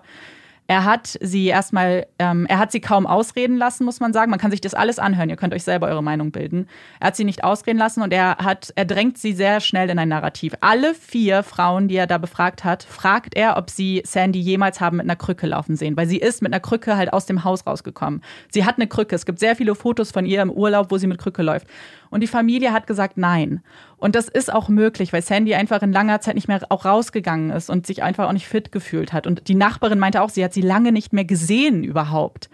Also die Familie hat nein gesagt. Und er hat, und das verstehe ich, dass man dann vielleicht das seltsam findet. Aber warum stellst du die Frage an dem Tag, wo die Tat passiert ist? Wieso ist das eine Frage, die dir sofort in den Sinn kam, wenn Ja. du nicht eh schon dachtest, dass sie verdächtig ist? Darf ich dazu was sagen? Ja, klar. Was mir da direkt in den Kopf kommt, ist ja einmal die Tatsache, dass wir nicht genau wissen, was mit ihr passiert ist. Es gibt ja die Möglichkeit, sie hat ja gesagt, Ja. dass sie vielleicht einen epileptischen Anfall hat. Mhm. Es gibt aber auch die Möglichkeit, aus meiner Sicht, dass sie zum Beispiel niedergeschlagen wurde Ja. und dass sie deswegen alles schwarz geworden ist. Und dann dürfen wir nicht vergessen, dass sie stundenlang Hm. wahrscheinlich unter ähm, und unter vielleicht auch Verlust von so einer Art von Körperlichkeit vielleicht Ja. so weißt was ich meine von so Kontrolle in diesem in diesem Schrank eingepfercht war Ja. und wenn dein Körper eh schon geschwächt ist vielleicht durch bestimmte Umstände dass du dann noch die ganze Zeit in so einem in so einem kleinen Raum bist dass du gerade den Schock deines Lebens hast die, die große Liebe deines Lebens wurde gerade ermordet ich kann schon verstehen dass jemand dann Krücken braucht 100 Weil- Prozent. also ich, ich habe das Gefühl, dass er nichts in Bezug auf die Tat interpretieren möchte, was für eine Unschuldigkeit Mhm. sprechen würde. Und, und dass er halt einfach bewusst ganz viele Aspekte ihres Lebens außer Acht lässt. Ja, total, weil du hast ja die Krankengeschichte in, in deiner ersten Reaktion schon angesprochen und das ist super, super wichtig und etwas, was sie einfach nicht glauben. Also sie sagen es nicht direkt. Wichtig, sie haben sich nie ihre Krankenakte angeguckt, jemals. Sie haben mit ihren Ärzten kurz gesprochen, aber sie haben sich nie ihre Diagnose angeguckt. Sie haben nie mit Liz gesprochen, die ja super viel weiß. Sie hat mit ihren Eltern super lange zusammengewohnt. Und Liz übrigens hat selber auch Lupus. Also sie hat das von ihrer Mutter geerbt. Und haben sie nie gemacht. Und tatsächlich, es geht so weit, dass ähm, er vor Gericht zugegeben hat, dass er nicht mal weiß, was Lupus ist. Er hat nicht mal kurz, ich habe euch, er wisst, ihr alle wisst durch den Fall mehr, was Lupus ist, als er zu dem Zeitpunkt, weil ich es einmal gegoogelt habe. Und die Krankengeschichte und was ganz wichtig an Lupus und Epilepsie ist, es ist tatsächlich bei ihr und auch bei vielen anderen Menschen Teil der epileptischen Anfälle, dass du dich nicht mehr erinnern kannst, was vor dem Anfall passiert ist und kurz danach. Das ist dann, es ist einfach diese und, ähm, genau, das ist ein ganz normales Symptom dieses Anfalls quasi. Und es Lupus hat diese Lupus Fog und Fog ist Nebel und das beschreibt eigentlich den Zustand perfekt. Du bist, du hast Tage, wo du einfach nebelig im Kopf bist, wo deine Gedanken nicht klar sind, wo du dich nicht erinnern kannst. Liz hat zum Beispiel gesagt, manchmal hat sie, ähm, ihre Mutter kam zu ihr und hat gesagt, hey, wollen wir den und den Film gucken? Und Liz meinte so, wir haben den gestern geguckt und ihre Mutter konnte sich nicht daran erinnern. Und das, das, genau wie du sagst, es war ihr Alltag. Es war ganz normal. Und jetzt kommen wir mal zu diesem epileptischen Anfall, weil ja alle sagen, oh, das ist ja ein krasser Zufall. Da halt nichts daran ist ein Zufall. Erstmal wisst ihr, was. Der Alkohol. Genau. Der Alkohol kann epileptische Anfälle triggern. Was, was noch? Stress vielleicht? Und vielleicht starke Emotionen, auch wenn man Genau. glücklich ist wahrscheinlich. Genau. Und du warst in heißem Badewasser die ganze Zeit. Selbst wir wissen, wenn du manchmal aufstehst, dass wir vielleicht manchmal schwummrig im Kopf sind. Wenn jemand, der Vertigo ist ja auch so ein Schwindelgefühl, wenn du so krank bist, Ich habe das selbst mal mitbekommen mit einer Person, die ähm, auch im heißen Wasser war, Mhm. aufgestanden ist und direkt umgekippt ist. Und ich meine, ja, so um, also einfach auf den, mit dem Kopf auf den Boden geschlagen ist, auf die Fliesen. Und das war auch eine Person, die jung und fit war, aber allein dieses heiße Wasser hat dem Kreislauf in dem Moment so zugesetzt, dass die Person einfach auf den Boden aufgeschlagen ist, auf den Stein. Ja, also es ist nicht, dass man jetzt sagt, es ist ein großer Zufall. Es gibt hier Dinge, die das begünstigt haben, dass sie einen Anfall hat. Und wenn man ihr das alles glaubt, was man ja eigentlich muss, weil sie diese Krankheiten ja hat, die sind diagnostiziert und was sie ja gesagt haben, ist ja, kein Arzt konnte das ja bestätigen und sie hat es keinem gemeldet. Man meldet epileptische Anfälle nicht. Du hast Medikamente, die das kontrollieren und du weißt damit umzugehen, wenn du diese Krankheit seit Jahrzehnten hast. Dann weißt du, was du zu tun. Du gehst doch nicht jedes Mal, also das sagt sie, nicht ich als Laie, sondern sie und ihre Familie. Du gehst nicht mehr ständig zum Arzt und lässt das anfallen. Und was sie ja auch negativ ausgelegt ist, dass sie nicht ins Krankenhaus wollte danach, um das quasi bestätigen zu lassen, dass sie einen epileptischen Anfall hat. Man kann epileptische Anfälle nicht bestätigen. Es gibt nichts, wo ein Arzt dir Blut abnimmt und sagt, jupp, du hattest einen epileptischen Anfall. Das gibt's nicht. Durch, durch blaue Flecken und so kann man das ja bestätigen. Aber man könnte nie mit hundertprozentiger Gewissheit sagen, ja, diese Frau hatte einen epileptischen Anfall. Und da geht es ja auch um Prioritäten. Ja. Wenn wir davon ausgehen, dass sie gar nicht mal auf die Idee kommt, dass das in Frage gestellt wird, würde sie bestimmt nicht auf die Idee kommen, ich lasse mir das jetzt bestätigen, Mhm. um später zu beweisen, dass ich, also unabhängig von der nach Tatsache, dass das nicht geht. Aber du denkst wahrscheinlich erstmal, nee, es gibt erstmal wichtigere Sachen. Ich stelle mich vielleicht jetzt mal hinten an. Es gibt die, ich muss der Polizei helfen, vielleicht den Vorfall Mhm. aufzuklären. Und dann wird ihr daraus ein Strick gedreht. Und das, genau das, was du sagst, das wird auch ähm, im Podcast sehr oft wiederholt. Und ich finde das so, so wichtig. Bitte stellt euch einfach vor, diese Frau hat ihren Ehemann verloren auf brutalste Art und Weise. Sie hat, muss damit klarkommen. Sie selbst hatte einen epileptischen Anfall, ist sowieso ausgenommen, denkt aber, aber ich lebe noch. Ich bin fit, mir ist nichts passiert. Ich werde jetzt alles dafür tun, dass dieser Täter gefasst wird, dass wir herausfinden, was passiert ist. Natürlich ist ihre, wie du sagst, ihre Priorität nicht, ich fahre jetzt ins Krankenhaus und lass mich nochmal untersuchen. was auch kom- vollkommen legitim wäre. Aber ich Ja, glaube halt, dass natürlich. es halt eher so eine Art, ja, in dem Moment war, dass sie dachte halt, es gibt was Wichtigeres. Genau. Also wir haben ja schon über dieses Experiment gesprochen und ich möchte noch mal ganz kurz, weil wir es vorher nicht explizit gesagt haben, wenn dieses Experiment, was Colleen Barnett mit dem Stuhl, wenn das nicht funktioniert, kann Sandy nicht die Täterin sein. Ich möchte das nur kurz so deutlich sagen, weil es ist so. Weil wenn das Experiment nicht funktioniert, muss sie jemand anders in den Schrank getan haben, nicht sie selbst. Und dann haben wir eine, dann haben wir einen anderen Täter. Es gibt ja auch die Aussage, es kann ja kein Einbruch sein, weil es gibt keine Einbruchsspuren. Fällt dir dazu direkt, direkt was ein oder auf, auch so ein bisschen? Ähm, also ich frage mich, wenn du da schon reingehst und als leitender Ermittler am Tatort schon dieses sehr spezifische Aufnehmen hast von Fotos, wissen wir, dass das überhaupt stimmt? Weil ich würde dem jetzt erstmal misstrauen, wenn wir davon ausgehen, dass es keine Überprüfung gab von Fenstern, von Türen, Mhm. dass es zwei, drei Fotos gibt. Wurden dann Fingerabdrücke genommen, wurden die Sachen überprüft und selbst dann besteht trotzdem immer noch die Möglichkeit, dass jemand auch mal eine Tür offen lässt. Genau. Also es gibt, genau, von dieser Hintertür gibt es keine Fotos. Und Sandy sagt, sie glaubt, dass sie zu war, aber sie weiß es nicht. Das ist das Einzige, was man über diese Hintertür weiß. Aber es gibt etwas ganz anderes. Wie ist denn Herman reingekommen? Die Garage stand offen. Die Garage stand offen, die Garage hat eine direkte Tür ins Haus, die nie abgeschlossen ist. Wie Herman reingekommen ist, so kann jeder andere auch reingekommen sein. Und diese Garage, sie, die an, die Staatsanwaltschaft sagt, dass das alles gestaged wurde. Also alles von ähm, Sandy so, sie hat die Garage wieder geöffnet, damit die Familie dann reinkommen kann und sie retten kann. Mhm.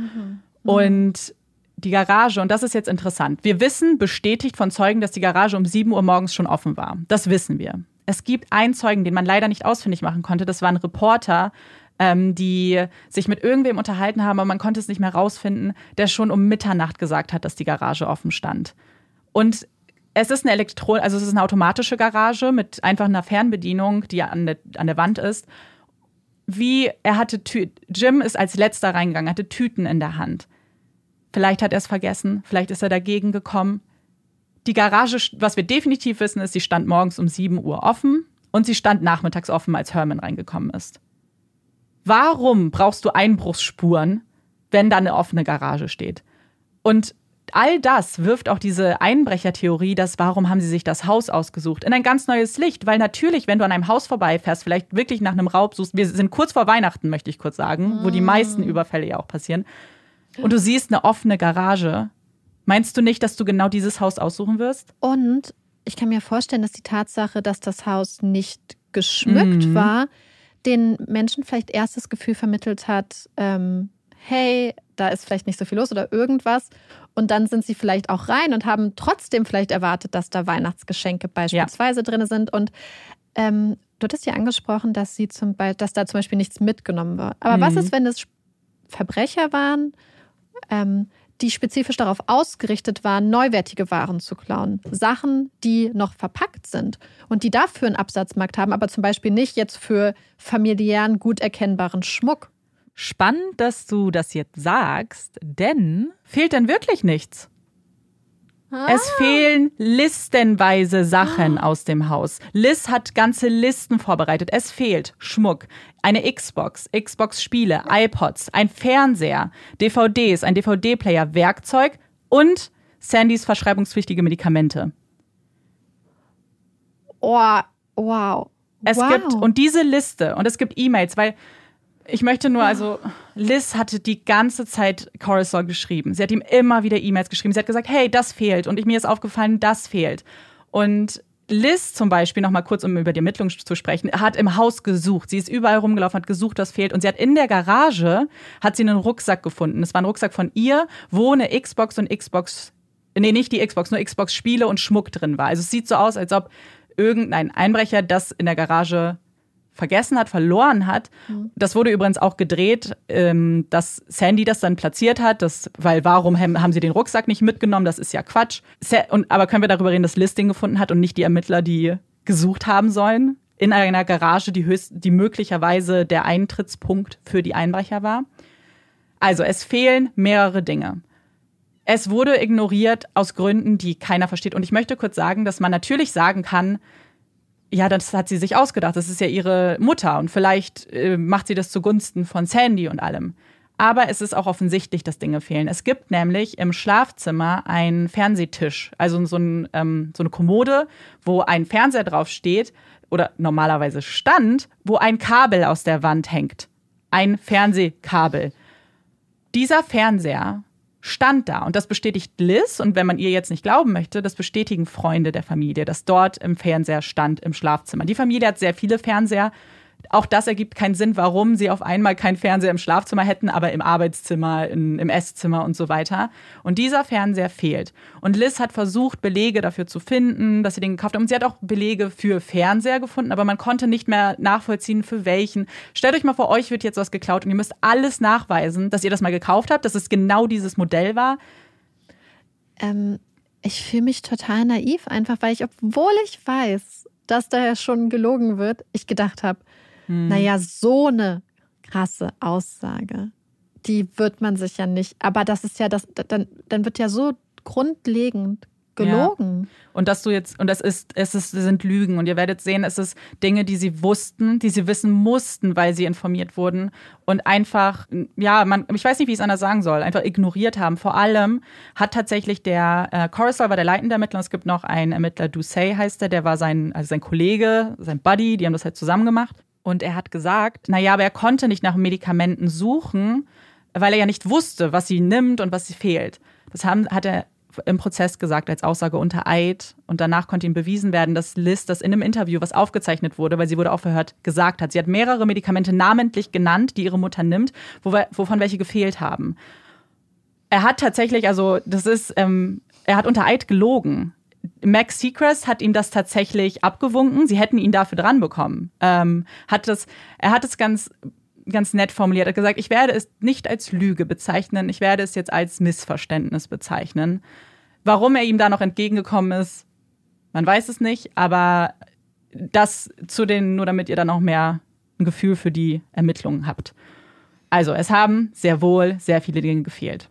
Und eine Sache möchte ich noch kurz sagen. Colleen Barnett hat gesagt, dass Sandy mit der Familie ausgemacht hat, dass sie vorbeikommen, weil sie das alles geplant hatte im Vorfeld und sie gerettet werden musste, weil irgendwer musste ja kommen. Es war Jim, der diese Verabredung ähm, mit der Familie gemacht hat. Es war nicht Sandy. Und was wäre, wenn sie weggefahren wären? Man, sie musste ja planen, nicht nur, dass sie kommen, sondern dass sie auch durch die Garage reingehen würden. Stell dir mal vor, sie hätten das nicht gemacht. Sie hätten einfach gesagt, nee, die sind vielleicht weg, wir rufen morgen mal an. Was super gut möglich ist. Warum würde man also wenn jemand die Tür nicht aufmacht, warum würde man da unbedingt reingehen? Dann wäre sie in diesem Schrank eingesperrt gewesen. Wer weiß bis wann. Sie hätte sterben können in diesem Schrank gefesselt. Ich bin übrigens noch lange nicht am Ende mit meiner, mit, mit der Problem den Ermittlungen. Und jetzt kommen wir zu einem großen Problem. Noch, noch, noch ja. größer? Ähm, ich, es wird ich, leider immer größer. DNA. Es wurden kaum DNA-Tests gemacht. Sie haben fast ein bisschen willkürlich mit ihren Wattestäbchen Dinge geswappt. Und um, um Beispiel zu nennen, was nicht analysiert wurde, ähm, an dem Safe, im Kleiderschrank ist ja der Safe gewesen. An dem Safe war ein blutiger Abdruck. Es ist keine Handabdruck, aber man sieht einen Fingerabdruck. Wurde nie geprüft. Fingerabdruck wurde nie geprüft. Das Blut wurde die, nie. Die Fingerabdrücke wurden nie durchs Nein. System gejagt? Fingerabdrücke sowieso gar nicht. Und dann wurde in der Badewanne, wurde an einem kleinen Rand, wurde DNA geswappt. Und das ist besonders interessant, weil dieser, diese Analyse hat gesagt, dass man Sandys DNA in der Badewanne gefunden hat, aber Jims nicht. Und darauf hat Colleen gebaut, naja, er hat gar nicht gebadet, diese ganze Badegeschichte stimmt nicht. Ich möchte kurz sagen, erstmal haben sie einen winzig kleinen Teil geswappt, wo sehr gut möglich ist, dass er einfach da keine DNA hinterlassen hat. Wir sind in einer Badewanne. Aber was das Ganze noch kurioser macht, die Tatwaffe war doch in der Badewanne, mit der Jim getötet werden musste. Hundertprozentig war da doch sein Blut dran. Dementsprechend auch seine DNA. Wie kann, also das widerspricht sich ja. Wie kann es sein, dass seine DNA nicht in der Badewanne ist, aber die Tatwaffe? Hm. Ich hoffe, du verstehst, was ich. Ja, was sein Blut ist ja. aufgrund der quasi ja. Äh, Übertragung von der Tatwaffe auf das Badewasser auf jeden Fall in der Badewanne. Das heißt einfach, es, ist, es kann nicht sein, dass, wenn sein Blut in der Badewanne ist, nicht zumindest Spuren ja. von seiner DNA gefunden wurden. Genau, also also beziehungsweise es ist möglich, weil nicht geswappt wurde, aber die Aussage an sich, dass man nichts finden konnte von ihm, ist falsch. Ja, also das wurde nicht, also es gibt einfach sehr, sehr wenig. Was zum Beispiel auch nicht äh, getestet wurde, ist das Kabel, was aus der Wand raushing, wo der Fernseher dran war, weil, und da hätte man gute Chancen gehabt, weil so ein Kabel rauszudrehen aus einem mhm. Fernseher, wenn sie sonst Handschuhe getragen haben, das hätten sie vielleicht, dafür hätten sie vielleicht die Handschuhe abgenommen, vielleicht. Da hätte man eine Chance gehabt. Haben sie nicht getestet. Und jetzt Kommen wir aber zu Dingen, die sie getestet haben und ähm, bei der es eine ganze DNA-Analyse gibt. Und zwar hat man mehrere DNA-Profile gefunden. Nicht alle von denen waren vollständig. Man hat DNA an, an Schmuck gefunden, an dem Rucksack und in dem Rucksack war ja ein Xbox-Spiel und man hat an der Hülle und an dem Xbox-Spiel selbst DNA gefunden und auch an vielen anderen Dingen. Und äh, manche DNA ist von Jim, ähm, vom, vom Blut halt auch hauptsächlich. Das ist alles sein Blut. Genau, aber diese unvollständigen DNA-Profile reichen nicht aus, um jemanden zu identifizieren, aber man kann Leute ausschließen. Man kann ja sagen, das Profil stimmt überhaupt, stimmt jetzt schon nicht überein, jetzt brauchen wir das letzte Viertel auch nicht mehr. Und es gibt mehrere Proben, zum Beispiel die von dem Xbox-Spiel und dem Rucksack und Schmuck und von Sandys Fesseln, die nicht identifiziert werden können. Es ist DNA einer Frau und eines Mannes, die nicht von Sandy, nicht von Jim, von keinem der Familie, nicht von Herman, Monica und so weiter stimmt, stammt.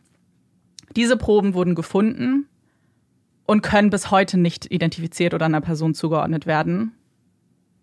Ich werde euch später dazu ein bisschen was sagen, ähm, warum das ein Problem oder wo, weil das ist, ich finde, das ist so eindeutig, dass man dass das gegen ihre Schuld spricht. Aber im Prozess hat äh, Colleen dafür eine geschickte Methode gefunden. Und vor allem, wo, was, was, was mir so zeigt, ist, wir haben ja schon so oft über Ermittlungen berichtet mhm. und wie normalerweise Ermittler, wenn sie einen Hauch einer Spur haben, sich versuchen, da alles rauszuholen, was geht. Alle ja. Möglichkeiten zu verfolgen. Und wir haben ja schon so viele Fälle gehabt, finde ich, wo die Ermittler jeden noch so kleinen Schnipsel verfolgt haben oder was versucht haben. Und hier passiert genau das Gegenteil. Ja. Und jetzt kommen wir nochmal bei DNA. Was, was nämlich nicht gefunden wurde, ist Jims DNA an Sandy und andersrum. Es gibt keine DNA von Sandy an Jim und es gibt keine DNA von Jim an Sandy. Kein Blut, kein gar nichts. Wie ist das möglich, nachdem er so stark geblutet hat, er ja so extrem verletzt wurde? Und dazu kommen wir gleich nochmal, weil die Blutanalyse sagt dazu auch nochmal was. Ähm, dass keine DNA gefunden wurde. Überhaupt. Darf ich dich noch was fragen? Gab es ja. da eine Dusche in dem Badezimmer? Das ist ein super Punkt, dass du das sagst. Es gibt eine Dusche und es gibt ein Waschbecken. Im Abfluss dieser beiden wurde kein Blut gefunden. Keine DNA, kein Blut. Bedeutet, sie, sie kann sich dort nicht gewaschen haben. Es ist klar, dass wer immer der Täter, die Täterin ist, hat sich nicht in diesem Bad gewaschen und auch nicht sonst im Haus. Weil das ist auch so eine Sache. Sie sagen jetzt, sie hätte Stunden Zeit, um diesen Tatort sauber zu machen. Und sie beziehen sich übrigens auf so ein Putzeimer, der, ähm, glaube ich, im Esszimmer und im Wohnzimmer stand und sagen, wie, das macht ja keinen Sinn, warum steht da dieser Putzeimer? In dem Putzeimer ist kein Blut gefunden worden. Da ist nichts gefunden, keine DNA, kein Blut. Warum glaubst du, könnte man vielleicht einen Putzeimer, außer um zu putzen? Es gibt einen Grund, warum dieser Putzeimer da stand, den man wieder erfahren könnte, wenn man mit irgendwem gesprochen hätte. War der gefüllt? Da war Wasser drin, ja. Es ist ein ähnlicher Grund wie bei dem Stuhl. Also die Hunde? Ja, das waren zwei Welpen. Die waren oh, noch nicht stubenrein. Die, oh. Die haben ins Haus gemacht und deswegen hatten sie jederzeit diesen Eimer da, damit sie es schnell wegwischen können. Mhm. Auch da hätte man nur mit irgendwem sprechen müssen. Dann wäre alles nicht so seltsam, wie es Colleen Barnett eigentlich immer darstellt. Und kommen wir und zu den Hunden möchte ich noch mal ganz kurz was sagen. Zwei der Hunde waren im Arbeitszimmer eingesperrt. Das haben die immer gemacht, ähm, wenn sie schlafen gegangen sind zum Beispiel. Also das ist, was Jim wohl machen wollte. Er wollte die Hunde reinholen und ins Arbeitszimmer bringen. Da hatten sie auch ihre Betten und da haben, da haben die Hunde geschlafen. Es waren aber nur zwei Hunde eingesperrt. Die anderen zwei liefen frei herum und haben gebellt. Sie sind auch wahrscheinlich der Grund, warum diese Papierschnipsel überall verteilt waren. Mhm. War, wie passt das zu der Version von Colleen Barnett? Warum hätte Sandy zwei ihrer Hunde ins Arbeitszimmer gebracht und die anderen zwei rumlaufen lassen? Das hätte doch, wenn das ihr Plan gewesen wäre, hätte das doch große Probleme bereiten können. Was ist, wenn sie an Jim irgendwas manipuliert hätten? Wenn sie irgendwas an ihrem so toll gestellten Tatort, wenn sie da was verändert hätten? Es macht doch viel mehr Sinn, dass er runtergegangen ist, zwei Hunde bekommen hat, die schon mal eingesperrt hat, die anderen holen wollte und dass dann was passiert ist. Kommen wir jetzt aber zum Blut. Und bevor ich zum Blut und auch zu der Autopsie komme, weil das geht jetzt Hand in Hand, möchte ich dir nochmal Fotos zeigen. Genau, ich zeige jetzt Marike Fotos von Episode 609 und das sind die Fotos von Sandy, wie sie am Tatort fotografiert wurde. Und wie ist so dein Eindruck von ihr, auch von den Verletzungen? Man sieht ihre Hände und ihre Arme und einfach ihren, ihren Gesamtzustand. Also sie hat Verletzungen, hat zum Beispiel auch ganz starke Hämatome. Ich glaube, am Oberarm mhm. müsste das sein. Hat so kleine Schnittverletzungen, hat so Striemen am Unterarm.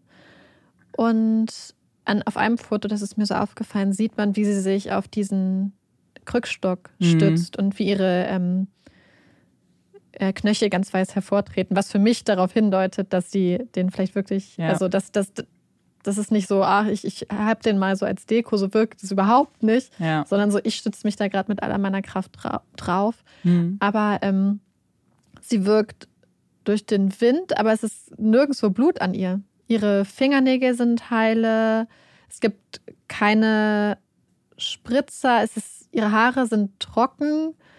sehen aus, als wären sie gebürstet worden irgendwann mal. Also sie sind nicht so luftgetrocknet mhm. jetzt zum Beispiel. Und da ist nichts dran an Blut oder irgendwas. Und ja.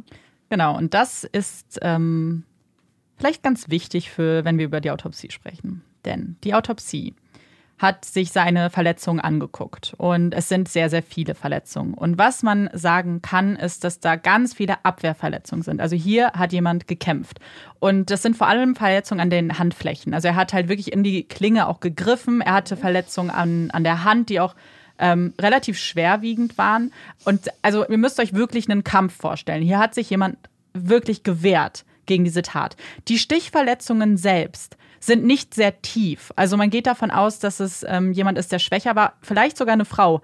Merkt euch das.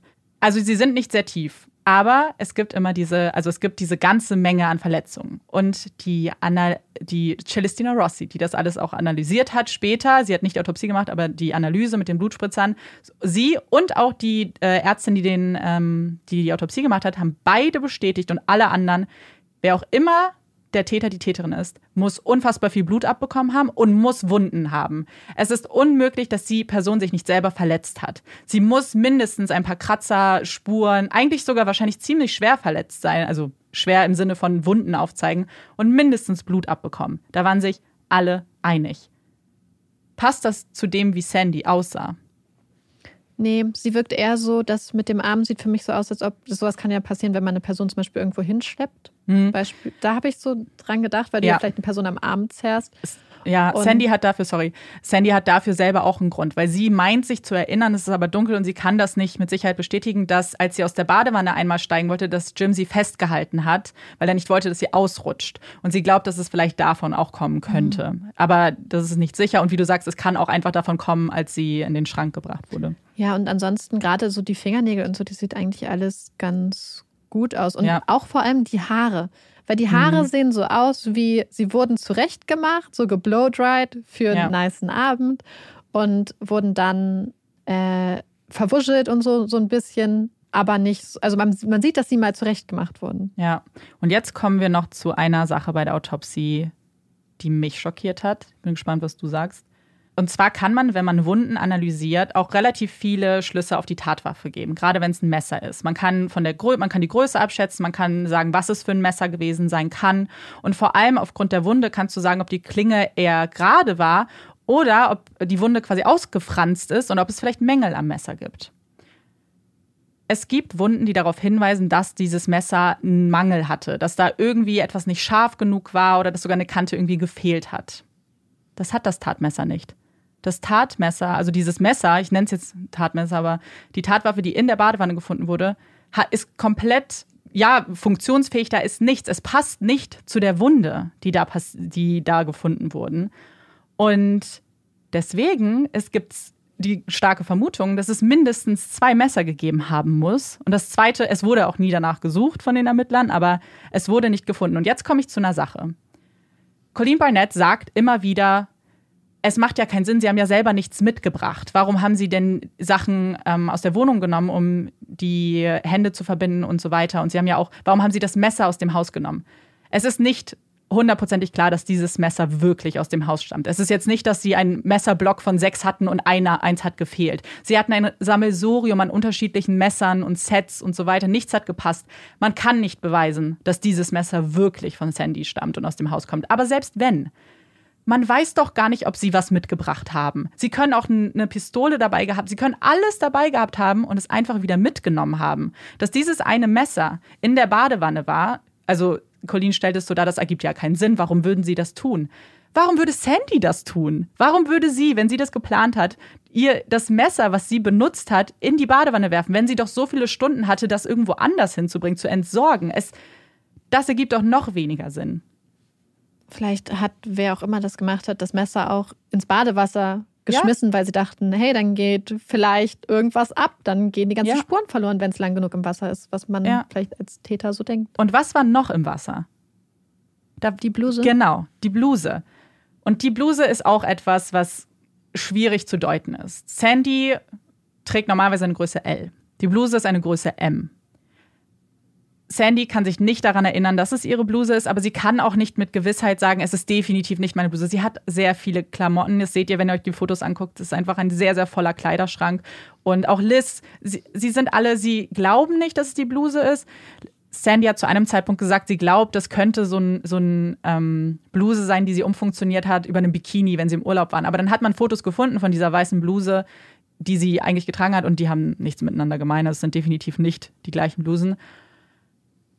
Man kann also nicht sagen, dass es definitiv nicht ihre Bluse ist, aber es kann auch sein, dass die tatsächlich vom Täter getragen wurde, weil sie und da ist Blut drauf gefunden worden tatsächlich auf der Bluse. Blutspritzer oder so ja, Übertragung? Spritzer. Hm. Das sind auch wirklich kleine Spritzer tatsächlich verteilt. Ähm, das kann man auch sehen auf den Fotos, weil Cortisol hat diese Blutspritzer markiert, er hat Kreise drum gemacht mit einem orangefarbenen Textmarker. Auf der Bluse? Ja, es sieht, es sieht katastrophal aus, weil am Anfang hat man gedacht, dass das alles Blutspritzer sind, weil die Farben dann, wenn sie einmal verwaschen sind, aussieht wie Blut. Und dann musste er sagen, nee, sorry, das sind meine Markierungen gewesen. Warum markierst du das auf dem Beweismittel? Ja, keine Ahnung. Auf jeden Fall diese Bluse. Also es kann sein, und da, auch das würde wieder für eine Frau sprechen, wenn wirklich jemand das getan hat, die dann einfach sich die Bluse ausgezogen hat ins Wasser, das Messer hinterher und dann geflohen ist. Weil, und wir werden später noch drüber reden, ähm, über diesen Einbruch und ist das so unwahrscheinlich, aber sie hatten sicherlich nicht vor, jemanden zu töten. Und Jim war auch jemand, der immer kooperiert hätte. Liz hat gesagt, er hat ihr immer mit äh, auf den Weg gegeben, wenn du irgendwann überfallen wirst, gib ihn alles, wehr dich nicht. Aber was ist, wenn er Angst um Sandy hatte? Wenn er mitbekommen hat, vielleicht, dass sie wirklich einen epileptischen Anfall hat, die Einbrecher dann auch Panik bekommen, weil sie auf einmal nicht verstehen, was passiert. Er hört das alles und denkt sich, ich muss jetzt zu Sandy, ich muss ihr helfen und sich dann wehrt, obwohl er es vielleicht vorher nicht getan hätte. Aber dazu sprechen wir später noch im Detail. Erstmal möchte ich das mit der Autopsie sagen und dass es womöglich zwei Messer gab, von dem das eine nie gefunden wurde. Und jetzt noch ein paar eine kleine Zusammenfassung was bei den Ermittlungen auch nicht äh, geprüft wurde. Und das meiste habe ich jetzt tatsächlich jetzt schon erwähnt, aber eine Sache ist auch noch sehr, sehr wichtig. Und zwar gibt es Fotos von dem Schrank, in dem Jim gefunden wurde und auch von der Kleidung und den Jacken, die über ihm hingen quasi. Und auf der einen Jacke hat man ein langes schwarzes Haar gefunden. Man hat es nicht gefunden, man sieht es auf dem Foto. Es wurde nie mitgenommen und so. Niemand aus der Familie hat lange schwarze Haare. Liz hat dunkle Haare, das stimmt schon aber nicht so lang und Liz war auch lange nicht mehr zu Hause. Also, dass da dieses, und es hängt, man sieht es auf dem Foto direkt. Das heißt, wenn das mein, mein Haus, mein Schrank wäre, hätte ich das auch gesehen und wahrscheinlich schon viel früher einfach abgezogen, wenn es seit Monaten da hängen würde. Und das, auch das merken wir uns, weil das würde auch wieder für eine Frau sprechen, weil das direkt über der Leiche dieses eine Haar gefunden wurde. Und was gehört auch zu den Ermittlungen hier vielleicht? Das Verhör. Kommen wir jetzt also zum, zum nächsten Oberbegriff, und zwar Sandys Verhör. Und was ja immer wieder gesagt wurde, und du hast es ja auch in deiner Reaktion gesagt, sie sagen ja, Sandy hat ihre Geschichte ständig verändert. Das ist, ich muss sagen, es gibt viele Menschen, die ähm, überzeugt davon sind, dass Sandy es war. Es gibt deutlich mehr, die an ihre Unschuld glauben, aber es gibt Leute, die sehr hartnäckig dafür plädieren, dass sie es war. Und ihr Hauptargument ist genau dieser Punkt. Sie war nicht konstant, konsistent mit ihren Aussagen. Sie hat ihre Geschichte ständig verändert. Sie hat gelogen und sie hat ja auch Aussagen verweigert und so weiter. Das ist eigentlich, was man immer aus der Reihe hört. Aber stimmt das denn? Dieses Verhör ging über Stunden. Es gibt das Transkript, das könnt ihr durchsehen, sind 60 Seiten. Und viel davon ist sehr viel Wiederholung. Und meiner Meinung nach und auch der Meinung von Experten, die sich das angeguckt haben, von Profilern, die sich dieses, ähm, dieses äh, Verhör angeschaut haben, die bestätigen, dass sie ihre Geschichte nicht verändert hat. Sie ist sehr, sehr konstant geblieben in ihrer Erzählung. Das, was sie getan hat, ist, sie hat versucht, sich zu erinnern und hat manchmal Details rausgegeben, die sie vorher nicht gegeben hat.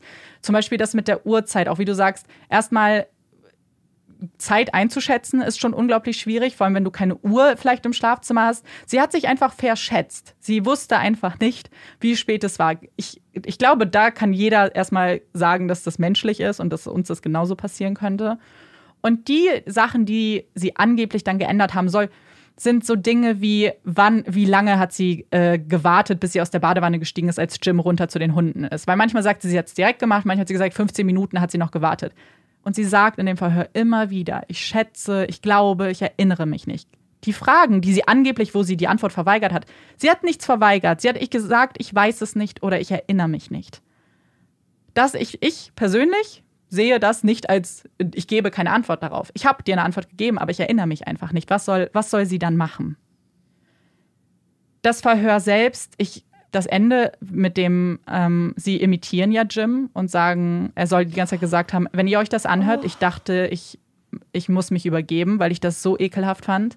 Sie sagen das noch viel länger, als ich das vorhin gesagt habe. Über Minuten, nein, nicht Minuten, das stimmt nicht, über Sekunden wird immer wieder gesagt, ähm, wie er wohl nach ihr gerufen hat und um Hilfe gebeten hat. Zu einer Frau, ihr vergesst nicht, dass dieses Verhör an dem Tag passiert ist, als sie gefunden wurde. Nur wenige Stunden, nachdem sie gefunden wurde. Sie wurde nachmittags gefunden. Abends um äh, 9 Uhr abends saß sie im Verhör.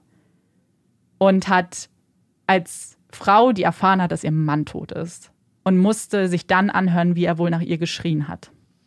Was auch unabhängig von dieser krassen Unmenschlichkeit mhm. und der Tatsache, dass das ja wirklich einfach ein Schlag und ein Schlag in das Gesicht von einer Überlebenden ist, mhm. ein, einer, eines Opfers, einer Frau, die gerade ihren Mann verloren hat, auch so weit hergeholt hat, weil mhm. selbst wenn er Hilfe gewollt hätte, hätte er wahrscheinlich nicht unbedingt Sandy gerufen, mhm. weil er sie, also von allem, was du erzählst, wahrscheinlich eher schützen wollte, ihr wahrscheinlich so wie ich ihn einschätzt, und ich meine, ich kenne ihn nicht, aber es sind jetzt die mhm. Erzählungen, die Sachen, die du erzählt hast, er wahrscheinlich eher jemand sagen würde, der sagt, renn so schnell du kannst, ja. wenn sie rennen könnte, wenn sie ja. dazu fähig war. Und wie hätte sie ihm denn helfen sollen, während er gefoltert wird? Und vor allem. So was, so, ich glaube, das ist ja. absurd. Es ist absurd. Den, das ist, es ist so absurd, ihm das in den Mund zu legen und sie damit zu foltern, weil das ist wirklich Folter. Und die Sache ist, das alles ergibt nur Sinn, wenn Sandy zu dem Zeitpunkt noch wach war also nicht schon vielleicht niedergeschlagen wurde oder einen epileptischen Anfall hatte und nicht schon im Schrank war. Nur dann ergibt es überhaupt Sinn, dass sie die Möglichkeit hatte, was zu hören. Und selbst wenn sie was gehört hat, nach ihrem epileptischen Anfall würde sie sich auch nicht unbedingt daran erinnern. Also ich möchte, also ich, ich hoffe, es ist jetzt so den meisten klar, dass alles basiert auf reiner Spekulation. Es sind nur Theorien und es sind Theorien, die mhm. einfach nur in bestimmten Situationen überhaupt funktionieren könnten. Aber die Spekulationen bauen ja auf Unwahrheiten auf. Ja, ja, ja. Das finde ich so wichtig, dass die Grundlage ist es nicht nur, wir haben Fakten und spekulieren sie in eine Richtung, sondern wir ignorieren Fakten und ändern Tatsachen und bauen darauf dann noch eine Spekulation auf. Ja. Es ist ja nicht so, dass sie sich auf dem Boden der Tatsachen bewegen, wenn sie spekulieren, hm. sondern es ist ja schon das, worauf es aufbaut, ist ja so massivst verzogen und ja. Und das ist jetzt eher eine Randnotiz, die ich aber persönlich sehr, sehr spannend fand und die wir in Fällen auch immer wieder sehen, ist, was war denn zu dem Zeitpunkt, als Sandy nach einem Anwalt gefragt hat? Sie hat einmal relativ früh, so Seite 10 im Transkript ist es, glaube ich, hat sie gesagt, ich glaube, ich brauche einen Anwalt. Und es gibt eine, eine Staatsanwältin, die sich das angeguckt hat und die gesagt hat, jeder, der einen Anwalt fordert, muss ihn auch bekommen und ab dem Moment muss ein Verhör stoppen. Aber es ist wichtig, wie du diesen Wunsch formulierst. Es reicht nicht zu sagen, ich denke, ich glaube, ich, ich vermute. Das kann man dir immer zum Nachteil drehen. Und da ist tatsächlich, also es gibt Präzedenzfälle, wo dann eben entschieden wurde, nein, sie hat nicht klar und deutlich signalisiert, sie braucht den Anwalt. Wenn man einen Anwalt möchte, muss man sagen, ich, ich brauche einen Anwalt, keine Konjunktive und so weiter. Und das hat sie bei dem ersten Versuch nicht gemacht, beim späteren schon. Und da ging das Interview nicht mehr lange weiter, aber es ging noch ein paar Fragen weiter. All diese Fragen danach wären vor Gericht auch nicht mehr, hätten sie nicht mehr nutzen können. Und jetzt kommen wir zu etwas, was ich vorhin schon ganz kurz angedeutet habe. Waren Sie zu diesem Zeitpunkt unvoreingenommen? Waren Sie wirklich offen? Wollten Sie sich anhören, was sie zu sagen hat? Haben Sie sie als Zeugin vernommen oder war Sandy zu dem Zeitpunkt Stunden nach der Tat vielleicht schon eine Verdächtige? Und vielleicht höchst tatverdächtig? Eine Aktion von Coruscant wird diese Frage relativ schnell beantworten können. Und zwar, nachdem, nach diesem Verhör ist er zur Staatsanwaltschaft gegangen und wollte einen Haftbefehl gegen sie erbringen. Er hat die Staatsanwältin zu diesem Zeitpunkt schon gefragt oder gesagt, er weiß, wer es war, er weiß, er weiß, dass es Handy war. Zu dem Zeitpunkt gab es keine DNA-Analysen, es gab keine Autopsie, es gab nichts, es gab keine Ermittlungen, keine Tests und er wollte sie anklagen. Die Staatsanwältin zu dem Zeitpunkt hat es abgelehnt und hat gesagt, ihr habt ja gar nichts in der Hand, ich werde sie ganz sicher nicht anklagen. ich warte mindestens noch die DNA-Analyse ab, danach können wir noch mal reden. Er war zu diesem Zeitpunkt schon bereit, sie anzuklagen.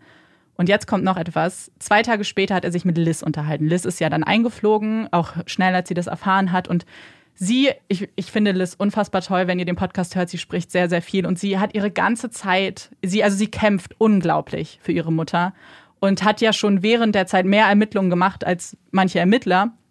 Und sie hat ein Interview mit Coruscant, in dem sie auch relativ forsch mit ihm ist, weil sie sehr wütend ist, weil sie es unmöglich fand, wie mit ihrer Mutter umgesprungen wurde, dass sie, man sie nicht ins Krankenhaus gebracht hat, dass sie direkt verhört wurde. In dem Verhör hatte sie keine Schuhe an. Sie haben sie nicht mal ihre Schuhe, sie war in Socken, in so Kuschelsocken auf dem Revier. Man hat ihr nicht mal was ordentliches angezogen. Und Liz hat das Verhör nicht gehört. Sie hat nur, nur von dem, wie, dass ihre Mutter nicht ins Krankenhaus gebracht wurde, nur von dem war sie schon wütend als sie dann später auch mitbekommen hat, wie mit ihr gesprochen wurde, ist natürlich dann war sowieso vorbei. Und sie konfrontiert Coruscant damit und ist so, warum redet ihr so mit meiner Mutter? Wir suchen doch alle zusammen hier den Täter. Und er sagt zu Liz, natürlich tun wir das, wir sind unvoreingenommen, wir werden in alle Richtungen ermitteln, wir werden mit jedem sprechen, mit allen Familienmitgliedern, allen Freunden. Mhm. Ähm, ich erinnere kurz, er hat mit niemandem gesprochen. Hermann. Genau, so, mit niemandem. Sie haben nicht gesprochen mit irgendwem. Und das war zwei Tage nach dem Verhör, wo er sie schon anklagen wollte. Wie kann, also, wie unvoreingenommen kannst du da wirklich sein, wenn du schon bereit warst, vor Gericht zu ziehen? Dann gibt es noch was zu diesem Verhör. Und zwar eine Frage, und das ist Spekulation, das möchte ich, dafür gibt es keine wirklichen Beweise.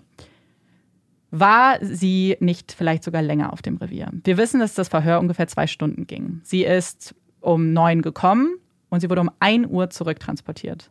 Es gibt ein Gap von ungefähr anderthalb, zwei Stunden, in dem es keine Notiz davon gibt, was getan wurde. Und warum man so genau weiß, wann, warum sie zurücktransportiert wurde, ist, weil man das notieren musste, weil sie von einem Mann zurückgebracht wurde. Und es ist halt die Regel in dem Revier, dass wenn ein Mann eine Frau zurücktransportiert, dass genau notiert werden muss, wer wann losgefahren ist.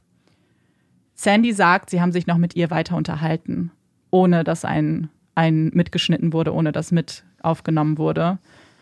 Und es ergibt auch Sinn, dass das so war und dass sie sie da behalten haben, weil er ist ja direkt nach dem Verhör zur Anklage gegangen. Warum würde man denn die Verdächtige losschicken, wenn man eigentlich vorhat, sie anzuklagen? Das würdest du erst machen, wenn der Anwalt sagt, nee, machen wir nicht. Weil sonst musst du sie ja wieder suchen.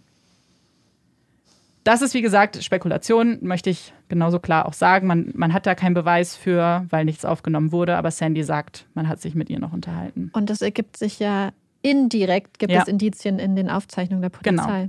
Genau. genau. Sonst müssen wir davon ausgehen, dass die Aufzeichnungen falsch ja. sind. Oder dass sie irgendwo saß die ganze Zeit zwei Stunden und keiner weiß warum. Aber ja. Und wir haben jetzt schon über sehr, sehr, sehr viel geredet. Ich weiß nicht, wie es bei euch geht. Ich habe mich dann schon die ganze Zeit gefragt, aber wie konnte denn dann das passieren? Wie konnte eine Jury entscheiden, dass sie schuldig ist? Und jetzt kommen wir zum nächsten Oberthema, dem Prozess.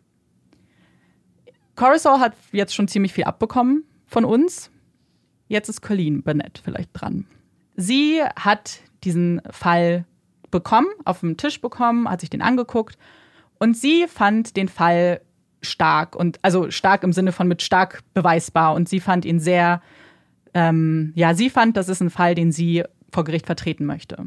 Da war sie die erste seit langer Zeit, denn vor ihr haben vier Staatsanwälte das abgelehnt, vor Gericht zu bringen. Zwei wollten den, äh, das Ganze einstellen. Zwei von den Staatsanwälten zuvor haben gesagt, ähm, die Beweislast ist nicht vorhanden, wir können hier niemanden verurteilen. Zwei andere haben einfach wollten den Fall nicht unkommentiert. Sie hat den Fall gesehen und dachte, das ist für sie ein Fall, den sie vor Gericht bringen will.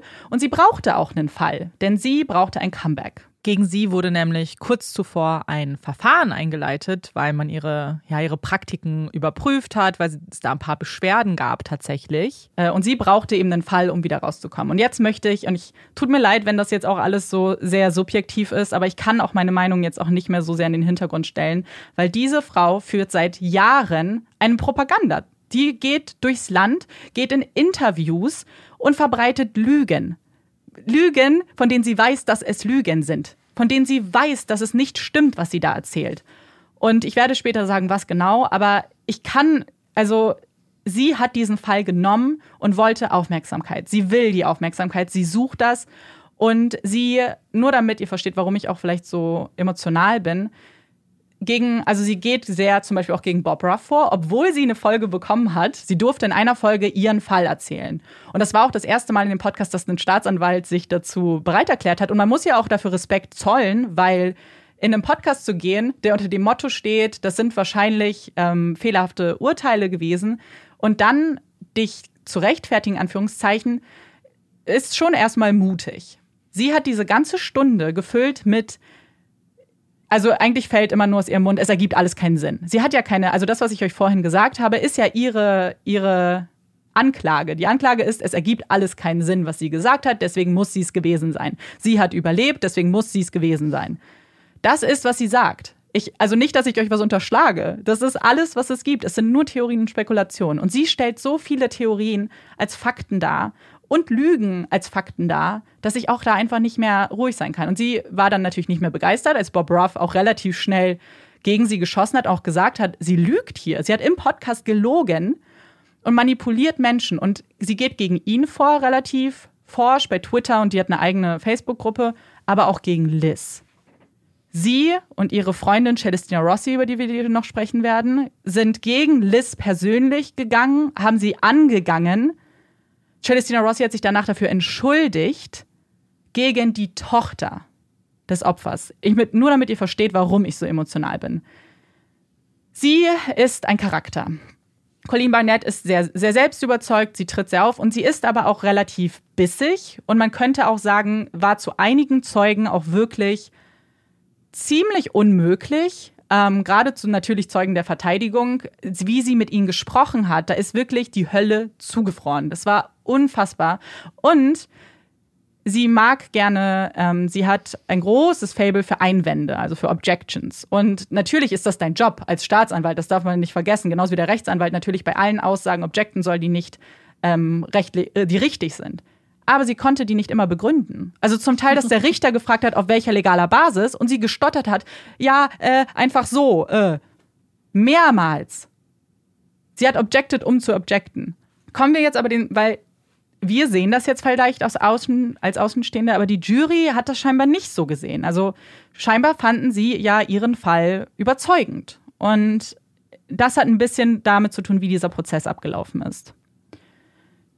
Denn was wir alles hier gehört haben mit der Autopsie und, wir, und mit den Blutspritzenanalysen, ist ja, wenn jemand objektiv darauf schaut. Wenn objektiv jemand alle Fakten nimmt und sagt, hm, und dann, und dann das Wissen sich daraus zieht. Aber eine Jury bekommt ja gefilterte Versionen. Sie bekommen einmal die Version der Staatsanwaltschaft und sie bekommt die Version der Verteidigung. Und die können sehr unterschiedlich sein. Und am Ende, und das sagen auch viele, viele belächeln das, ich finde es eigentlich super traurig, dass die meisten Prozesse, es entscheidet sich, wer die stärkere Geschichte erzählt. Entweder die Staatsanwaltschaft oder die Verteidigung. Weil die Jurymitglieder zum Teil ganz, ganz kleine Auszüge nur bekommen aus dem. Und sie bekommen ja auch nicht das Dokument vorgelegt, sondern sie bekommen die Aussagen der jeweiligen Experten und Ärzte und Gutachter, die das gemacht haben. Und die hier waren sehr oft Freunde von Colleen, Bekannte von Colleen, Celestina Rossi zum Beispiel ähm, ist ja als ein, eigentlich war sie eben diejenige, die die Analyse der Blutspritzer machen sollte. Aber Celestina Rossi hat auch eine Ausbildung mal gemacht für so staged äh, Crime Scenes, also wie gestellte Crime Scenes aussehen können. Also dass, dass es dafür keine Ausbildung gibt, ist ja, also gibt es schon, aber an, nach welchen Maßstäben und nach welchen Regeln. Und deswegen war ihre Hauptaussage zum Beispiel gar nicht für die Blutspritzer. Die Blutspritzer hat sie relativ schnell abgehandelt. Und da lügt übrigens auch Colleen Barnett, weil Colleen Barnett sagt ja, ihre, Blut, ihre, äh, ihre Expertin hat bestätigt, dass Jim in dem Stuhl gestorben ist. Das stimmt nicht. In dem Gutachten steht eindeutig, sie kann ihn nicht auf den Stuhl bringen. Also die, das Blut beweist nicht, dass er auf dem Stuhl war. Sie hat es einfach anders dargestellt und hat dann ihr die meisten Fragen zum, Tat, zum Tatort gestellt und sie gefragt, so sieht so ein gestellter Tatort aus. Und da hat sie sehr klar gesagt, ja, das ist genau wie es in so einem Handbuch wäre, so würde man einen Tatort stellen, hat Celestina Rossi gesagt. Also in dem Handbuch für Leute, die Tatorts stellen ja. möchten, weil die sich alle an den gleichen Vorgaben genau. und Richtlinien orientieren. Ja, so wie alle Einbrecher auch alles klauen. Also es ist nicht möglich, ja. dass du äh, zwei Fernseher drin lässt, sondern du musst alle klauen. Das ist äh, das Regelbuch von, von Einbrechern. Ja. Und wir haben nicht nur Celestina Rossi, sondern wir haben ähm, leider auch die Ärztin, die die Autopsie gemacht hat, die nicht jetzt direkt befreundet ist, aber irgendwie, man weiß nicht richtig warum. Ihre Aussagen waren auch eher, wenn, wenn Colleen Barnett sie was gefragt hat, dann hat sie klar geantwortet mit Ja, Nein. Zum Beispiel das mit den beiden Messern hat Colleen sie gefragt, ähm, ist es sicher, dass es zwei Messer gewesen sind? Sie hat gesagt, nein. Es gibt auch äh, Situationen, in denen es anders wäre. Aber wenn Max Seacrest sie gefragt hat, waren es immer vielleicht, es könnte sein. Sie hat nie mit Ja und Nein geantwortet auf seine Fragen. Und ich glaube, das äh, hat natürlich einen Einfluss auf die Jury. Also es ist natürlich, weil sie hören nur die Aussagen. Und wenn sie ständig hören, oh, die Experten stimmen ja der Staatsanwältin zu und klar und deutlich und sagen, das ist alles gestellt. Hier ist jemand, der hat eine Ausbildung gemacht und sagt, das ist gestellt. Okay, vielleicht glaube ich derjenigen dann. Und ich möchte übrigens auch äh, ganz wichtig, es ist nicht, dass Max Seacrest einen schlechten Job gemacht hat. Ich glaube, er hatte es nicht leicht. Ach so, zu, zu Celestina Rossi nochmal. Man weiß auch nicht, warum sie diese Analysen gemacht hat, weil es gab im, äh, im County gab es jemanden, der die gleiche Kompetenz für die Blutanalyse gehabt hätte. Den haben sie nicht genommen. Stattdessen sind sie in ein anderes County gegangen und haben da Celestina Rossi ausgepickt. Kann sich jetzt sein Teil denken, vielleicht. Warum? Und Celestina Rossi und äh, Conny Barnett sind Freunde, das weiß man jetzt. Sie haben nämlich zum Beispiel auch ähm, eine Facebook-Gruppe, auf die äh, äh, Facebook-Seite, die ich vorhin schon ganz kurz erwähnt habe, zusammen erstellt. Beziehungsweise jemand von Celestina Rossi, ein Freund, hat die erstellt und beide sind sehr aktiv in dieser Gruppe. Und diese Gruppe heißt Truth is Justice, was so ein kleiner Hint ist an Bob Ruff, weil sie sagen ja, die Wahrheit äh, ist halt, dass Sandy es war. Und in dieser Gruppe sind sie eben gegen Liz und auch gegen ähm, Bob direkt vorgegangen.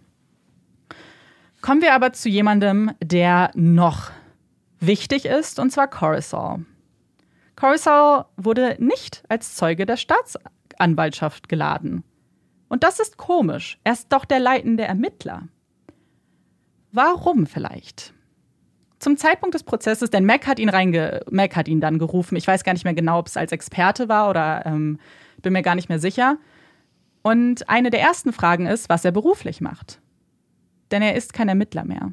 Er wurde seines Dienstes suspendiert, weil er Beweise ähm, manipuliert hat, beziehungsweise er hat Durchsuchungsbeschlüsse manipuliert, er hat das Datum manipuliert, ähm, hat also einen Beschluss, also hat durchsucht und hatte den Beschluss aber erst mehrere Tage später. Und er ist jetzt Lehrer. Ähm, also zu dem Zeitpunkt, als er befragt wurde, war er nicht mehr äh, ja, tätig als Ermittler. Und das erklärt vielleicht, warum Colleen Barnett ihn nicht rufen wollte, weil das natürlich nicht so einen guten Eindruck jetzt macht. Und er war auch sehr kühl, hat eigentlich kaum Fragen beantwortet von Max Seacrest. Und dann wurde Doucet auch geladen, der ja sein direkter Kollege war. Und Doucet hat gesagt, dass er solche Ermittlungen nie gemacht hätte. Wäre er der leitende Ermittler, wäre das nicht so geendet. Also selbst sein Kollege hat gesagt, wie unglaublich schlecht das war. Und Max Seacrest hat auch einen eigenen Ermittler ähm, eingesetzt und hat auch Ermittlungen gemacht, der sehr, sehr viel mehr gemacht hat. Und der Typ war aber auch, der hat einen sehr, sehr beeindruckenden Lebenslauf gehabt. Also er war beim FBI, hat, ermittelt, äh, hat verdeckt ermittelt, hat also sehr, sehr viel, also über 20 Jahre ähm, war er als Ermittler tätig. Und er hat äh, auch kein Blatt vor den Mund genommen und gesagt, er hat noch nie so schlechte Ermittlungen gesehen. Er hat noch nie so viel gesehen, was einfach versäumt wurde. Und dieser Ermittler den Max Seacrest eingeladen hat, hat ganz oft, das war die erste Aussage, die er für die Verteidigung jemals gemacht hat. Normalerweise ist dieser ähm, Experte ganz oft äh, Experte der, Anwalt, äh, der Staatsanwältin gewesen, von Colleen Barnett sogar schon ein paar Mal. Und jetzt in dem Moment, wo er auf der anderen Seite ist, hat sie ihn ihr könnt euch nicht vorstellen, wie gemein sie auch einfach war. Sie hat auf einmal, es gibt eine Sequenz, wo sie Celestina Rossis Lebenslauf runterrattert und wie viel Diplome sie hat. Sie hat unfassbar viel Ausbildung gemacht und Diplome. Und was hat er denn für Diplome? Darum geht es halt, um ihn quasi ähm, als diskreditieren. Genau, diskreditieren.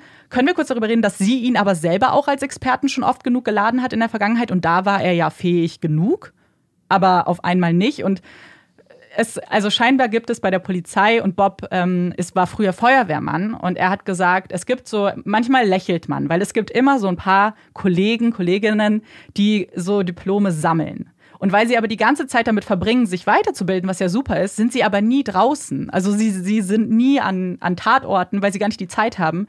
Aber dann haben sie halt dieses tolle Portfolio, aber null praktische Erfahrung. Und ich glaube, man muss auch nochmal betonen, dass dieses Wort Diplom, anders ja. als im Deutschen, wo es ja für einen Studienabschluss ja, ja. steht, in in Amerika kriegst du auch an der Hundeschule, kriegt dein Hund ein Diplom. Ja. So, also das ist ja, soweit ich das weiß, zumindest kein Qualitätssiegel, kein äh, bundes- und landesweit Mhm. geregeltes, äh, geschützter Begriff für bestimmten Qualitätsstandard. Ja, sondern total. einfach jeder kann alles Diplom nennen. Wir haben das ja schon voll oft gesehen Ja.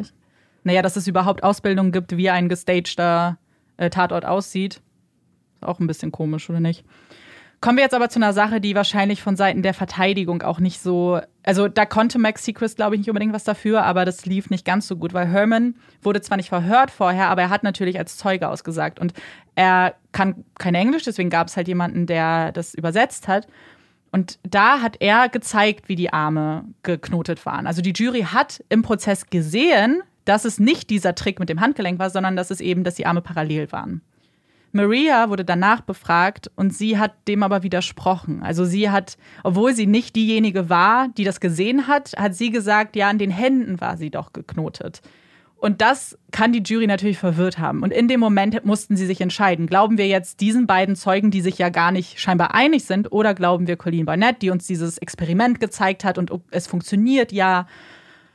Und das war eher suboptimal dafür. Und das Problem ist, dieser Prozess, ich weiß, also der ist Jahre später. Und wir wissen, wie Erinnerungen funktionieren und wir wissen, wie schnell sich das manipulieren kann. Und gerade bei Maria, wenn man sich ihre ersten Aussagen anguckt, direkt nach der Tat, die stimmen nicht mehr mit dem überein, was sie im Prozess gesagt hat, weil ähm, wahrscheinlich sich da einfach viel geändert hat in ihrer Erinnerung. Und ja, das, das war, glaube ich, ein Teil, der für die Verteidigung wirklich problematisch war, weil eigentlich ist das, finde ich, war für mich zumindest der überzeugendste Beweis dafür, dass sie es gar nicht gewesen sein kann, weil dieser Trick nicht funktioniert.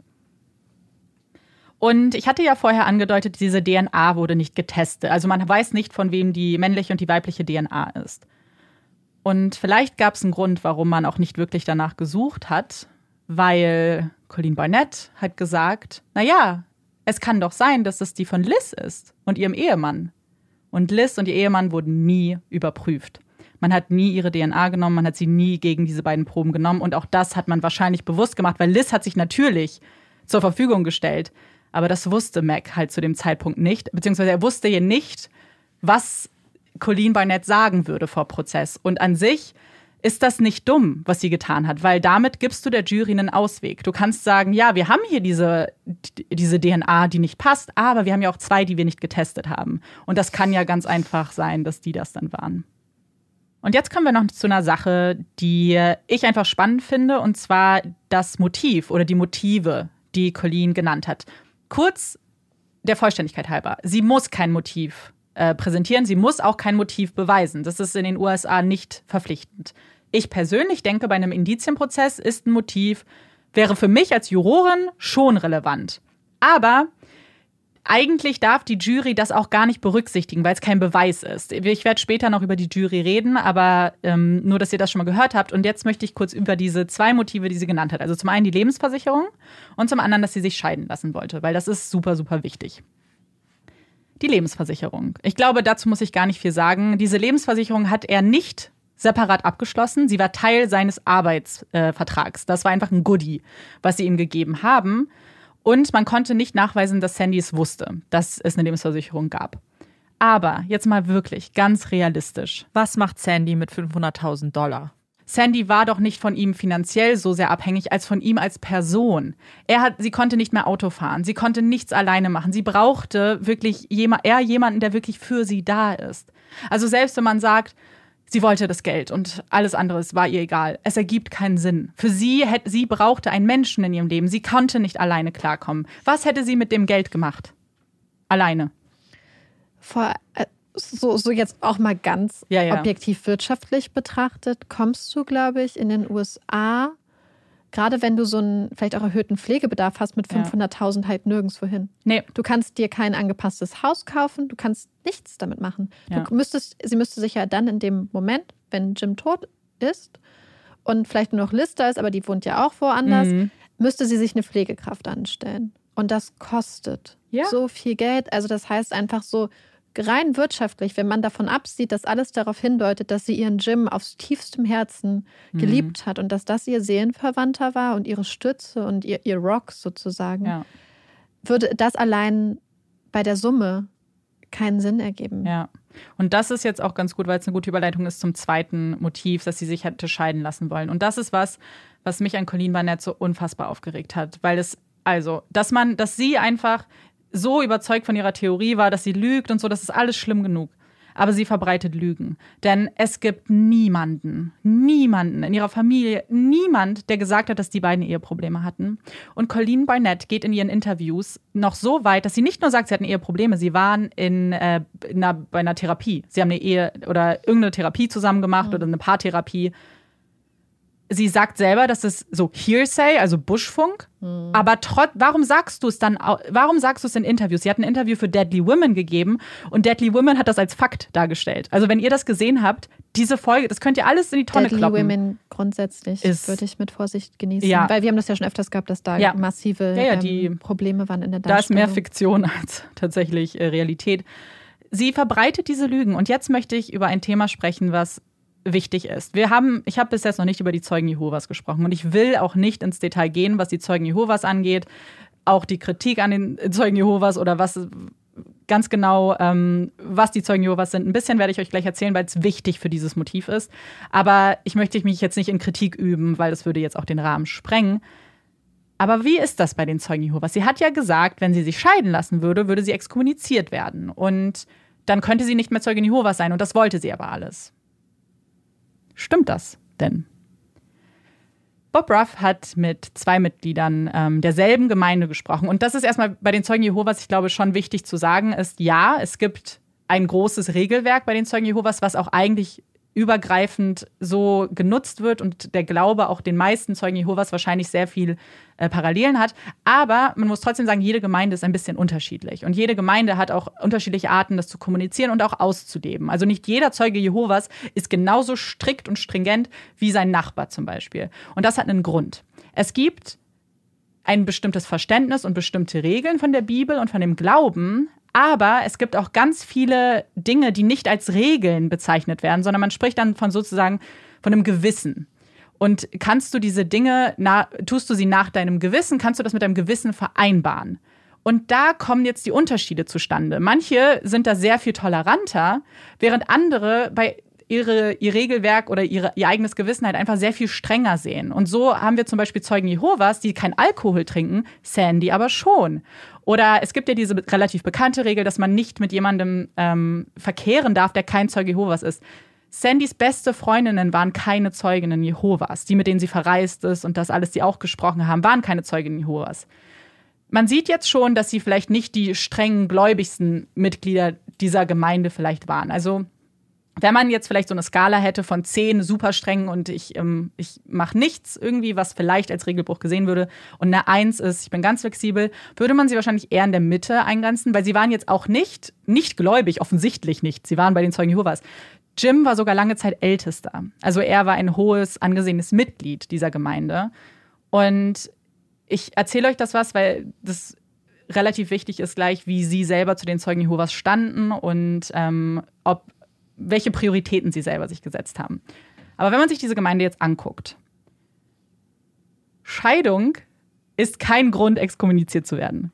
Das ist tatsächlich ist es sogar so, dass wenn es einen Grund gibt, zum Beispiel wenn der Partner fremd geht, dann wirst du nicht mal mit schief angeguckt. Dann wird das sogar toleriert, also was heißt toleriert? Das wird einfach akzeptiert wenn du dich einfach so scheiden lässt, man, man erwartet schon von dir, dass du dir vorher Mühe gibst, dagegen was zu tun, an deiner Ehe zu arbeiten. Aber es, wenn du es dann tust, es ist kein Problem. Niemand wird exkommuniziert, weil das Problem ist nicht die Scheidung. Das Problem ist, wenn du danach nochmal heiraten wollen würdest. Das darfst du nicht. Wenn du dich geschieden hast, dann ist das vollkommen okay. Man hätte sie nicht mal schief angeguckt, tatsächlich. Haben mehrere Mitglieder dieser selben Gemeinde gesagt.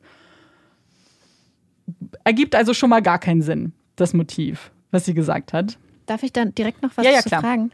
Ähm, wie ist denn das Regelwerk im Bezug auf Verbrechen wie ja, beispielsweise ein Mord? Weil das wäre mhm. ja auch so eine Prioritätensache, die man abwägen müsste, dass wenn sie findet, dass Scheidung so verwerflich ist, dass sie dann exkommuniziert wird, dass sie dafür aber, also wenn du dann gläubig bist, würdest du ja zumindest an die Grundprinzipien glauben. Und das ist ja in den meisten ja. Glaubenssachen verankert eigentlich, dass du anderen Menschen keinen Schaden Und das solltest. ist genau die Krux hier dran. Und das ist äh, genau deine Gedanken sind auch richtig. Denn während eine Scheidung gar kein Problem ist, ist ein Mord eine Todsünde.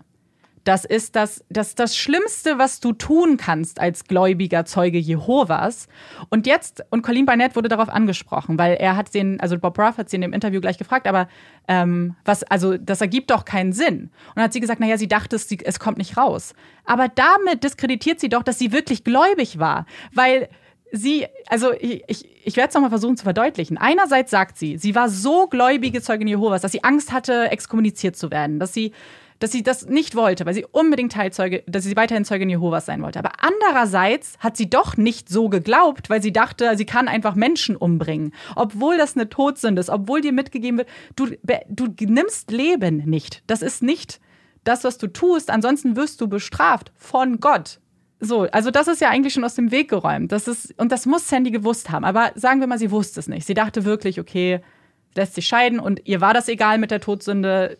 Okay, es ergibt aber keinen Sinn mit ihrem anderen Verhalten, wenn es Probleme gab bei den Zeugen Jehovas. Und ich werde euch jetzt was erzählen, ähm, was die Zeugen Jehovas auch in ein sehr kritisches Licht stellt. Wie gesagt, ich finde das auch ganz schlimm und verurteile das sehr, aber ich muss es jetzt kurz erzählen, nur damit ihr versteht, ähm, wie Sandy und Jim wirklich in dieser Gemeinde einfach funktioniert haben.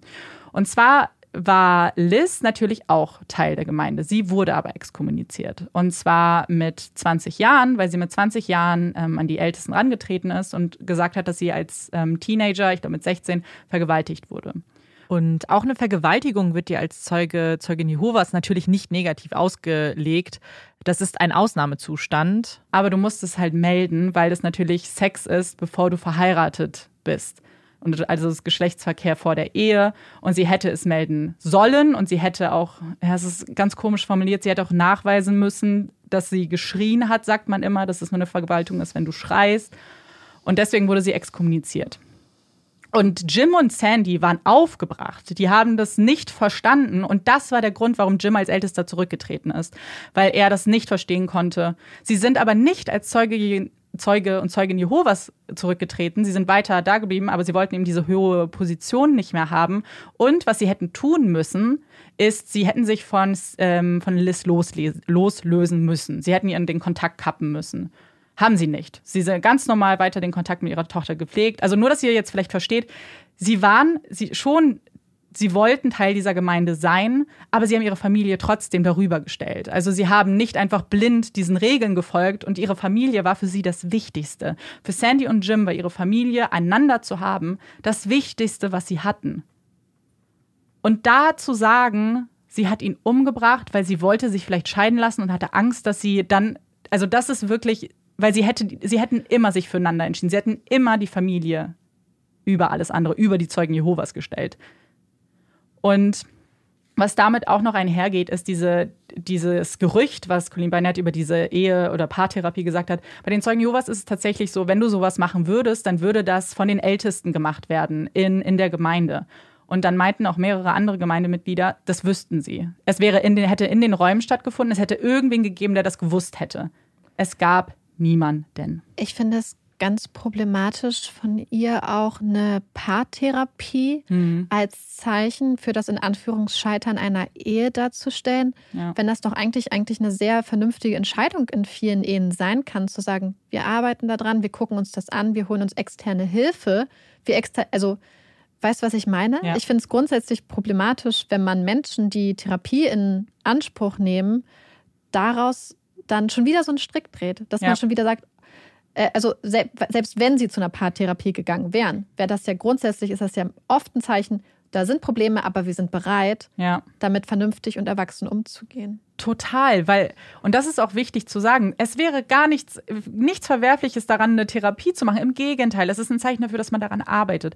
Aber es gab keine Anzeichen dafür. Es gab wirklich keine Anzeichen dafür, dass sie irgendwie Probleme hatten. Und das ist, es gibt ähm, eine Folge von dem Podcast, wenn ihr euch nur die anhört, die heißt Jim's Legacy. Und da redet, weil Bob auch sehr wütend wird darüber, wie Colleen das darstellt. Weil was sie in dem Moment tut, indem sie, wenn sie solche Gerüchte in die Welt streut, ist, sie diskreditiert auch Jim.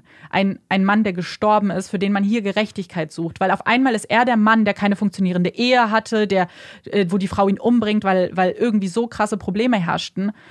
und das passiert dann. Du, du, auf einmal ist dein Ansehen ganz anders. Auf einmal hast du Freunde, die vielleicht anders über ihn denken. Und das, finde ich, geht einfach gar nicht. Und das durch Lügen so etwas halt nach außen zu tragen, ist einfach, ich weiß nicht, wie, wirklich, das ist, ich finde das menschlich so verwerflich einfach. Ich kann, ähm, weiß nicht, ich versuche meine Emotionen da so ein bisschen runterzuschrauben, aber das macht mich einfach auch nur wütend.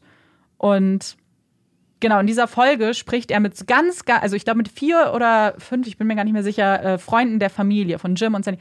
Und alle von denen finden nur die schönsten Worte für sie, sprechen über Anekdoten. Also diese kleine Anekdote, die ich erzählt habe mit dem Geschenk, dass er wirklich gefragt hat. Er hat immer wieder gefragt, kann ich Sandy irgendwas Gutes tun? Und ähm, er war der liebevollste Mensch, den man sich einfach vorstellen kann. Und Sandy wurde wie eine Prinzessin behandelt. Sie, er hat nie sich beschwert für all das, was er tun soll. Im Gegenteil, er hat sich gefreut auf ihre Zukunft zusammen, auf dieses Haus am Meer.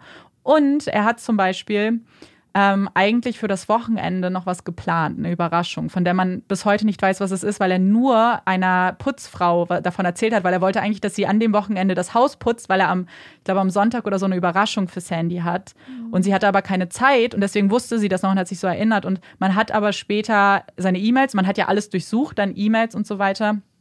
Und man hat wohl irgendwie einen Beleg oder sowas von einem Schmuckladen gefunden. Also man vermutet, dass er irgendwie ihr noch Schmuck gekauft hat vorher und alles. Und ich kann einfach, und ich weiß, dass man immer so denkt, ja, man weiß ja nicht, was hinter verschlossenen Türen ist, aber irgendwer. Ähm, das, das ist halt, glaube ich, so, wir haben so viele Fälle, in denen im ersten Moment alles perfekt wirkt. Aber mhm. wo? Wenn dann Befragungen stattgefunden haben, wo, wenn Leute Verhalten vielleicht auch wussten, wonach sie schauen konnten. Mhm. Eigentlich immer. Es kommen immer, es fallen immer Sachen auf, weil viele Sachen sind ja auch Sachen, die so klar sind. So zum Beispiel Kontrolle, kontrollierendes Verhalten, toxisches Verhalten. Das sind manchmal Sachen, die Menschen vielleicht auch ignorieren, die sie vielleicht nicht erkennen, aber die dann doch meistens irgendwie ans Licht kommen, wenn Menschen auch so sozial eingebunden sind und so ja. ein offenes Verhalten haben und, und Freundinnen haben, weil natürlich gibt es Menschen, die über Probleme nicht mit Freundinnen reden mhm. oder mit Familienangehörigen, aber irgend, irgendeine Spur, ja. irgendwas ja. gibt es eigentlich immer, wenn man weiß, wonach man sucht. Ja, total. Und das ist jetzt eigentlich erstmal alles zum Fall. Es gibt noch viel mehr. Ich bin auch sicher, ich habe irgendwas vergessen. Aber einfach nur um diese, eigentlich alle Aussagen, die Colleen Barnett getroffen hat. Ich glaube, alles ist entkräftigt. Ich weiß nicht, ob ich irgendwas vergessen habe. Ich weiß nicht, ob irgendwas übrig geblieben ist von ihrer Theorie, die ja auch immer nur eine Theorie war. Also man darf nicht vergessen, hier war nie irgendwas beweisbar und ähm, und ich, vielleicht versteht ihr auch, warum ich diesen Teil jetzt freisprechen wollte, weil ich habe das Gefühl, was bei dem Prozess passiert ist, ist, dass diese kleinen Details untergegangen sind. In einer Masse von, hier sagt er das und hier ist schon wieder eine Objection, sind, glaube ich, diese wichtigen Dinge, wie dass die, die Schnur, dass denn sie anders gefesselt war, dass der Trick nicht funktioniert, dass das, der Kissenbezug anders lag, dass es DNA gibt, die nicht, nicht analysiert wurde richtig, dass es Mängel an der Ermittlung gibt. Ich glaube, dass das alles in der Masse untergegangen ist. Und das, ich wollte nicht, dass das in einem Fließtext auch passiert, weil weil wie oft hört man das dann? Ah ja, okay. Ich wollte wirklich, dass klar wird,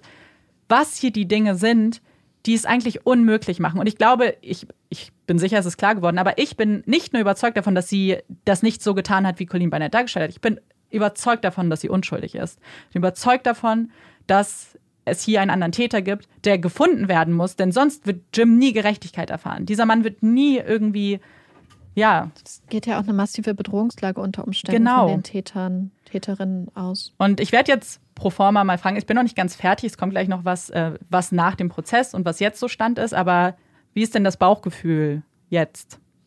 Naja, es ist immer schlimmer geworden eigentlich die ganze Zeit. Also ich glaube, die ersten Sachen, die du schon erzählt hast, wo es einfach um so massive Sachen ging, wie mhm. die Theorien ergeben keinen Sinn, wie das stattgefunden haben soll oder es wurden Sachen geklaut. Alleine das ist mhm. ja, ich glaube, ein, groß, ein großer Teil der Sachen beruht ja darauf, dass gesagt wurde, hey, dann, oder auch zum Beispiel, dass du, dass, dass sie widersprüchlich ist. Ich finde, mhm. das hätte man mhm. in Anbetracht ihrer, ähm, ihrer Krankheiten auch zu 100 Prozent verstehen können. Ja. Aber wenn du jetzt sogar sagst, dass das nicht mal der Fall war, ja. dann, dann ist ja, da ist ja nicht mal mehr ein Kartenhaus, das zusammenfallen kann. Da ist ja nichts mehr. Ja.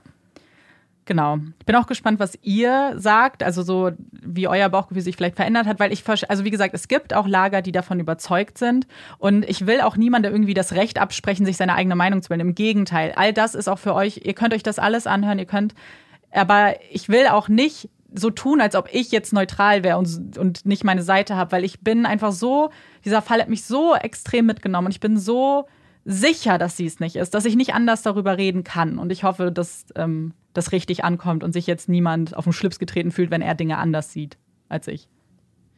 So, und ich habe ja schon gesagt, ich bin äh, noch nicht ganz fertig, denn ich möchte noch so ein bisschen äh, was erzählen zu dem Appeal.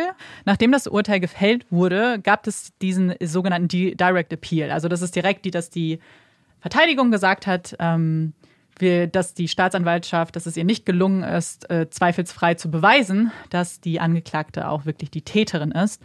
Und dann geht man in diese Phase, in der eben ein langes Dokument erstellt wird mit Fehlern, die im Prozess gemacht wurden. Ähm, man darf, und das ist wichtig, keine neuen Beweise mit einführen, sondern man kritisiert nur den Prozess und den ähm, alles, was passiert ist, quasi. Das ist quasi so ein bisschen wie der Unterschied wahrscheinlich zwischen Revision und Berufung. Genau, Genau. Und sie sind in diesen Direct Appeal gegangen und Max Seacrest hatte ein Dokument fertiggestellt, was über 800 Seiten hatte. Das war zu lang. Das wurde dann abgewiesen. Er musste es kürzen. Dann war das immer noch zu lang, aber er sagte, er will jetzt eigentlich nicht noch mehr wegkürzen. Und ähm, dann haben sie es doch zugelassen. Und ich will nicht mit euch über diese 800 Seiten gehen, aber ich möchte zwei Punkte reden, die als Fehler deklariert wurden und die ich eigentlich sehr bezeichnend fand und über die ich nochmal sprechen möchte mit euch. Und zwar steht also dieser ganze Appeal eigentlich unter dem Motto, es wurde nicht zweifelsfrei bewiesen. Zweifelsfrei. Wir kennen das. Wir, benutzen das ja auch immer äh, in unserem Podcast und sagen, ja, aber hier war doch begründeter Zweifel. Warum hat sich eine Jury dafür entschieden? Und ich finde, hier ist das ein gutes Beispiel. Ich finde auch, dass es hier Zweifel gegeben haben muss. Sie führen das aber als Fehler auf. Sie sagen, die Jury hat ein Urteil gefällt und hatte Zweifel. Und das klingt jetzt vielleicht komisch, wenn man sich fragt, wie soll man das beweisen? Das widerspricht sich doch, weil in dem Moment, wo die Jury ein Urteil fällt, heißt es doch ohne begründeten Zweifel. Und das ist nicht nur so eine, so eine, ja, so ein Ding, was man sagt, ohne begründeten Zweifel. Das ist ein Gesetz. Also es ist aufgrund der Regelung, dass jeder Mensch einen fairen Prozess verdient, muss eine Jury ein Urteil fällen ohne begründeten Zweifel. Beziehungsweise sie dürfen nur verurteilen, wenn es zwei, keinen Zweifel gibt. Das ist nicht einfach so dahergesagt. Das müssen sie so tun. Und wenn sie es nicht tun, dann ist das ein Fehler und dann ähm, gehört das korrigiert. Und warum man sich hier sicher ist, dass es Zweifel gab, hat zwei Gründe. Beziehungsweise eigentlich sogar drei. Als das Urteil verlesen wurde, haben zwei der Jurorinnen geweint. Sie haben angefangen zu weinen, nachdem ihr Urteil vorgelesen wurde. Wo man auch sagen kann, warum? Also es waren keine Freude. Die eine hat wirklich hysterisch geweint, die andere relativ ruhig auch. Ähm, wie kann das sein, wenn du dir doch sicher warst, dass das, was du gerade getan hast, ähm, wirklich dein, deine Meinung ist und wenn das das Urteil ist, wohinter du stehst? Aber man kann sich mal anschauen, was vielleicht passiert ist bei der äh, bei den Gesprächen und bei der Diskussion. Also man war nicht dabei und man weiß das natürlich alles nicht, aber man weiß, dass nachdem die Jury losgeschickt wurde, man hat ihnen ja alles erzählt und ihre Rechte und das Ganze, das Regelwerk auch nochmal erzählt, was sie berücksichtigen dürfen, dass nur Beweise berücksichtigt werden dürfen. Nicht die Aussagen auch von Colleen Barnett oder Max Seacrest, sondern nur, was sie präsentieren als Beweis. Und danach haben sieben Jurymitglieder gesagt, sie sind nicht bereit, sie zu verurteilen. Vier davon wollten sie also nicht für schuldig erklären und drei waren sich einfach nicht sicher. Was bedeutet das? Das bedeutet, dass über die Hälfte der Jury nicht überzeugt war von einer der beiden Theorien. Und, und Max Seacrest muss ja nichts beweisen. Es ist ja Colleen Barnett, die die Schuld beweisen muss. Wer hat sie denn dann überzeugt? Es muss jemand in diesem Juryraum gewesen sein. Es kann ja nicht sein, dass es wirklich die Staatsanwaltschaft oder die, der Rechtsanwalt war. Und jetzt schauen wir uns vielleicht einfach menschliche Wesen an und Gruppenarbeiten. Wenn ihr euch eine Gruppenarbeit vorstellt, hat man immer diese unterschiedlichen Rollen. Es gibt immer jemanden, der vielleicht mehr so, so das Zepter übernimmt und mehr die Gruppe anleitet und andere, die vielleicht ein bisschen ruhiger sind, die vielleicht sogar ganz froh sind, nicht so viel sagen zu müssen. Es ist ja einfach nur menschlich. Und dafür wird bei der Jury immer ein Jury Foreman bestimmt. Es gibt immer eine Person, die das Ganze eben leiten soll. Und damit steht und fällt diese Diskussion auch, weil wenn du natürlich jemanden hast, der sich vielleicht nicht gut durchsetzen kann, es ist vielleicht ein bisschen schwieriger, als wenn du jemanden hast, der da wirklich Power hat. Dieser Jury Foreman hatte Power. Und der war sich sicher, dass es Sandy war. Und er hat das danach, er hat Interviews gegeben, er gibt auch sehr viele Interviews, gesagt, ähm, dass die Geschichte der Staatsanwaltschaft für ihn logischer war. Hm. Er hat das Wort Geschichte in den Mund genommen. Story. Er hat nicht gesagt, sie hat es genug bewiesen. Es war für ihn, die Geschichte war für ihn logischer. Das kann man schon als Zweifel mit ansehen, weil eine Geschichte ist nichts da, also sollte dich nicht zu einem Urteil wirklich bringen. Aber er ist halt auch wirklich jemand, ähm, den, über den werden wir auch nochmal sprechen, weil auch er ist heute mit Colleen Barnett sehr gut befreundet. Man konnte es nicht nachweisen, dass sie sich vorher vielleicht kannten oder währenddessen, aber heute sind sie gut befreundet. Sie haben zum Beispiel eine Doku, die erstellt wurde zu dem Fall, haben sie zusammengeguckt, haben so ein Public Viewing gemacht davon und so. Also die verstehen sich sehr, sehr gut. Und jetzt kommt noch etwas ähm, wenn der Prozess vorbei ist, dann kann Staatsanwaltschaft und Rechtsanwaltschaft äh, mit der Jury nochmal reden. Sie können ihn nochmal so ein bisschen fragen, so warum, könnt ihr uns vielleicht noch mehr Insight geben, ähm, was hat euch überzeugt? Und eine Jurorin hat gesagt, sie weiß nicht, wer es war, nur Gott weiß, wer es war. Sie wollte nie Jurorin sein das ist jetzt der Zweifel. Und Colleen Barnett war dabei, als diese Aussage gefallen ist, und Max Seacrest war dabei. Und diese Aussage wurde dann auch später noch verschriftlich und unterschrieben von den Rechtsanwälten, damit man das dann später auch benutzen kann. Also da ist ja definitiv begründeter Zweifel. Kommen wir aber jetzt noch zu einem anderen Punkt. Und das geht so ein bisschen Hand in Hand, weil dieser zweite Fehler, den ich euch erzählen wollte, hat auch was mit der Jury zu tun. Und zwar in diesem Gespräch haben sie nicht nur, hat nicht nur die eine gesagt, ich weiß nicht, wer es war, sondern sie haben so ein bisschen erzählt von dem Prozess. Ja, wie seid ihr denn zu der Entscheidung gekommen? Und dann meinten andere Jurymitglieder, naja, und dann, dann haben wir ja auch Experimente gemacht und der eine lag auf dem Boden und wir haben geguckt, wie weit man gucken kann unter einem Schlitz. Und ähm, wir haben uns ja auch zu Hause, haben wir auch den, den Trick mit dem Fesseln versucht. Das ist nicht erlaubt. Das ist komplett, also, und nur damit ihr versteht, warum. Die Jury darf nur benutzen, was als Beweis aufgeführt wurde während eines Prozesses. Und das hat den Grund, damit beide Seiten ihre Meinung dazu sagen können, dass sie objekten können, damit der Rechtsanwalt und die Staatsanwältin eine Möglichkeit hat, zu jedem Beweis was zu sagen.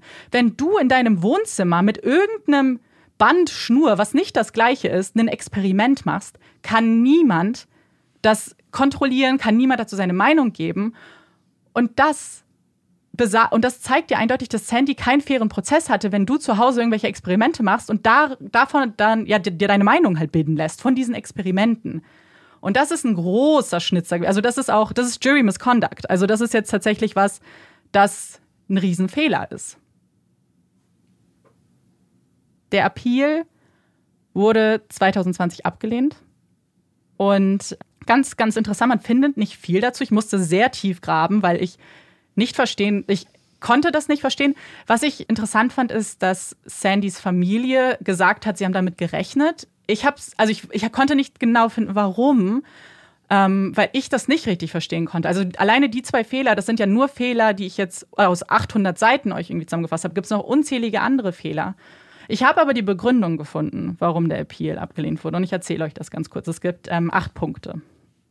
Der erste Punkt ist, obwohl das Motiv unklar war, war Sandy anwesend zur Zeit des Mordes. Der zweite Grund, Sandy hat mehr gewogen als Jim und konnte ihn deswegen überwältigen oder hätte ihn überwältigen können. Sandys Arm, ähm, also die blauen Flecken an Sandys Arm, könnten davon stammen, dass Jamie sich gewehrt hat. Sorry, wenn ich Jamie sage, das ist mit den Namen immer so ein bisschen, ähm, es ist Jim, Jamie und Jaime wird immer so ein bisschen gemischt. Ähm, hier steht halt immer Jamie, deswegen, also Jim. Ähm, Sandy hat die Garage absichtlich offen gelassen, damit sie gerettet werden kann von den Dinnergästen. Jamie hat keine Fesselspuren und deswegen muss die Fesselung eben nach dem Tod erst äh, ja, getätigt worden sein. Sandy hat einen äh, Kissenbezug benutzt, ihn unter den Stuhl getan und dann an sich rangezogen. Und so war es möglich, dass sie sich eben selber in den Schrank gesperrt hat. Ähm, Sandy hat den Rucksack von Liz in der Garage versteckt und ähm, ach so, das ist auch was, was immer wieder genannt wird. Siebtens, ähm, Sandys äh, Tränen waren nicht echt und ihre ganze Reaktion war gespielt.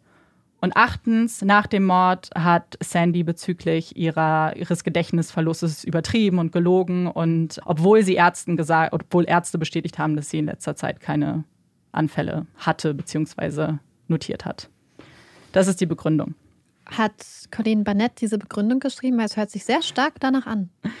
Und ich frage mich, ob so das unmöglich. Ich kann es ja. nicht glauben. Ich kann es wirklich ja, nicht ich glauben. Ich auch nicht. Und ich glaube fast, dass das vielleicht der Grund ist, warum man sagt, es hat niemanden überrascht, weil ähm, es das gleiche Gericht Nein. bekommt den Appeal. Ja, es ist nicht Colleen Barnett, es ist ein anderer Staatsanwalt. Aber, aber das gleiche Gericht. Das gleiche Gericht, genau. Darf über, natürlich ja. wird das gleiche Gericht sich keine ja, und ich glaube, dass das, warum viele, und ich finde es schlimm, weil eigentlich müsste man schon von einem anderen Staatsanwalt erwarten können, dass er die Arbeit einer anderen Anwältin äh, objektiv ähm, aber, aber, aber ja. deswegen wird es ja normalerweise an andere Instanzen mhm. gegeben, um zu vermeiden, vielleicht, dass es so ja. eine personelle Überschneidung gibt und so persönliche Verflochtenheiten, weil man weiß ja, dass einfach Menschen, die miteinander arbeiten und Teil vom selben Team mhm. sind, jetzt in Anführungsstrichen, äh, es ist super schwer ist, einfach auf menschlicher Ebene anderen zu widersprechen, etc. Und ja. ich Genau. Und ähm, deswegen, ich vermute, dass das auch der Grund ist, warum man dann nicht überrascht war. Was jetzt eben passiert, ist das, was du gesagt hast, wird jetzt an den Supreme Court gegeben, also die nächst höhere Gott Instanz. Und da gibt es auch schon einen kleinen Erfolg. Und zwar gab es jetzt letzten Mittwoch ähm, ein sogenanntes Discretionary Viewing. Also das ist ein Panel aus neun Richtern, was sich nochmal beide Seiten anhört. Und das soll immer relativ, also schneller gehen, als wenn man ähm, das niederschreibt. Also die hören sich das dann mündlich an. Das wurde gelivestreamt. Also man kann sich das auch ähm, angucken. Das war jetzt Mittwoch. Und es ist richtig, also die haben alle extreme Pokerface auf. Ich finde, man kann nicht wirklich danach sagen, wie es gerade aussieht. Ähm, man hat tatsächlich relativ, der eine Richter hat gesagt, also gab es keine Beweise. Und das, darauf stützen gerade sehr viele und hoffen, dass das vielleicht was Gutes ist. Aber ansonsten waren die alle sehr neutral. Konnte, ich muss auch zugeben, ich konnte mir das ganze Ding nicht nochmal angucken, weil ich kann nicht mehr, ich kann keine Staatsanwälte mehr sehen, die immer wieder sagen, sie muss das gewesen sein, weil sie hat überlebt. Ich, ich kann nicht mehr. Das ist eine ganz eigene Art von Victim Blaming. Ja. Halt nicht das Original Victim Blaming, aber nochmal so eine andere ja. Art. So, naja, warum hast du denn überlebt? Ja. Dann musst du es, also das ist ja so krasses Denken. Mhm. Und äh, das, aber man sagt, im Schnitt dauert es jetzt nach diesem Hearing ungefähr sieben Monate, bis es zu einem Ergebnis kommt. Also es ist jetzt, ähm, es dauert jetzt noch. Aber ich habe noch etwas, was äh, vielleicht ganz gut ist. Was heißt vielleicht? Das ist äh, sehr, sehr gut. Und zwar, was parallel passiert. Also, das, ähm, jetzt geht es um das Urteil, was schon gefällt wurde. Man versucht, dieses Urteil entweder rückgängig zu machen. Also, ihr versteht, dass es nicht ähm, bestätigt wird. Parallel dazu gibt es natürlich noch eine zweite Möglichkeit. Man kann neue Beweise finden und damit ihre Unschuld beweisen, was ja eigentlich niemand machen muss. Aber natürlich gibt es das auch als zweite Methode. Und das passiert parallel gerade auch. Man macht neue DNA-Tests tatsächlich, as we speak. Und das hat damit zu tun, dass jemand an Bord gekommen ist. Jemand ziemlich Bekanntes. Kathleen Zellner übernimmt gerade den Fall. Das ist die Anwältin, die Stephen Avery auch vertritt bei Making a Murderer. Und sie ist, sie hat eine, eine sehr lange Liste an Fällen oder Ryan Ferguson vielleicht, auch wenn das ähm, jemandem was sagt, den hat sie frei bekommen, nach auch Jahren im Gefängnis.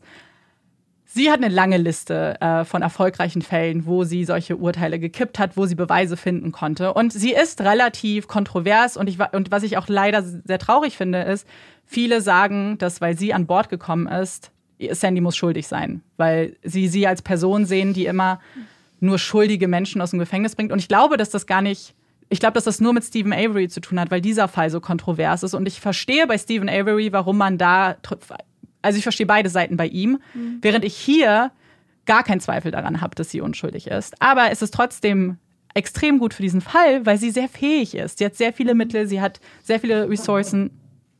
Ja, Olaf, alles gut. Olaf wollte auch was sagen.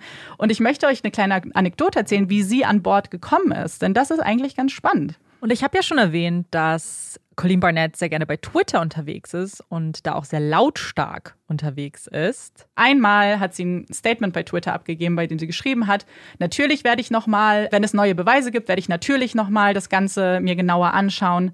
Aber dann sollen sie sich bitte jemand Fähigen suchen, der das macht. So ein kleiner Hint wieder an Bob Ruff. Und dann hat sie Kathleen Sellner verlinkt in Twitter. Kathleen Sellner hat geantwortet: okay. Sandy kann mich mal anrufen. Und so ist sie an Bord gekommen. Liz hat sie dann angerufen und so ist es passiert. Also Colleen Barnett hat sich ins eigene Bein mhm. geschossen mit diesem Tweet. Und das ist aber tatsächlich echt ein großer, ähm, das bringt sehr viel Hoffnung für die Familie auch, weil sie eben sehr, sehr viel gerade schon tut und ähm, vielleicht neue Erkenntnisse dann bringt. Und damit komme ich eigentlich auch gleich, weil was Kathleen Sellner macht, ist nach alternativen Tätern zu suchen. Und ich will euch ganz kurz ein paar Personen vorstellen, die zumindest hätten angeschaut werden müssen und ähm, ein paar andere Dinge, die noch inform ja, die für alternative Täter sprechen. Eine Sache, die ich immer wieder lese unter diesem Fall. Ich weiß nicht, ob du drauf, ob du eine Idee hast, was viele sagen, was alternativ passiert sein könnte. Es geht darum, dass es nicht Sandy war, sondern dass sie jemand engagiert hat. Dass es ein Hitman ist und dass sie ja ein Auftragsmord. Es gibt gar keine Beweise dafür. Sie haben alle ihre ähm, Konversationen, ihr Handys haben sie angeschaut, E-Mails. Es gibt nichts, was darauf schließen lässt, dass sie mit irgendwem mysteriösen Kontakt hatte. Keine ungewöhnlichen Zahlungsausgänge, Überweisungen, Abbuchung, nichts. Es gibt nichts. Und ich finde das so schlimm, das zu lesen, weil ich das Gefühl habe, manchmal suchen Leute einen Kompromiss. Dass man so sagt, ja, ich glaube nicht, dass sie das war, aber ich glaube, sie hat wen engagiert. Wo ich mir so bin, Warum? Auf welcher Basis? Dann hätte Colleen Barnett auch das gesagt, wenn sie was gefunden hätten, weil, also das wäre natürlich wahrscheinlicher gewesen als so ein komischer Trick, den sie da vorgeführt hat. Jetzt kommen wir zu einem anderen Fall und ich weiß, dieser, dieser Fall ist schon super lang, deswegen werde ich es jetzt versuchen kurz zu halten. Es gibt aber so viel, was man dazu sagen kann, denn wenn man sich Colleen Barnetts ganze Theorie anschaut, basiert ja alles darauf, dass kein Einbrecher das alles so tun würde. Kein Einbrecher würde das alles genauso machen. Naja, ist das denn so? Und da kann ich euch klar und deutlich sagen, nein. Es gibt Einbrecher, die gezielt Häuser nicht einfach ausrauben, sondern überfallen. Denn es gibt Gründe, warum es sogar vorteilhaft ist, dass jemand im Haus ist. Und die Gründe sind, damit du ähm, zum Beispiel eben jemanden kontrollieren kannst, damit du vielleicht schneller an Wertgegenstände kommst, weil natürlich jemand im Haus ist, der dir sagen kann, das und das. Und es macht oder es ergibt sehr viel Sinn, wenn es einen Safe gibt. Weil wenn es einen Safe gibt, musst du da rankommen und dann brauchst du jemanden, der dir den Code gibt. Die Familie hatte einen Safe. Also wenn die Einbrecher das vielleicht gewusst hätten, hätten sie auf jeden Fall das Haus ausgeraubt, wenn jemand da gewesen wäre. Und Colin Barnett sagt ja auch, ja, aber die, die Gegend war ganz unscheinbar und auch wie das Haus genau lokalisiert war. Das, warum sucht man sich das Haus aus? Es gibt einen Fall, der von neun, also der neun Monate vorher passiert ist, ähm, im gleichen Bezirk, im gleichen County, der unfassbar viele Parallelen hat. Unglaublich viele Parallelen. Ähm, das ist der sogenannte Kingwood-Fall.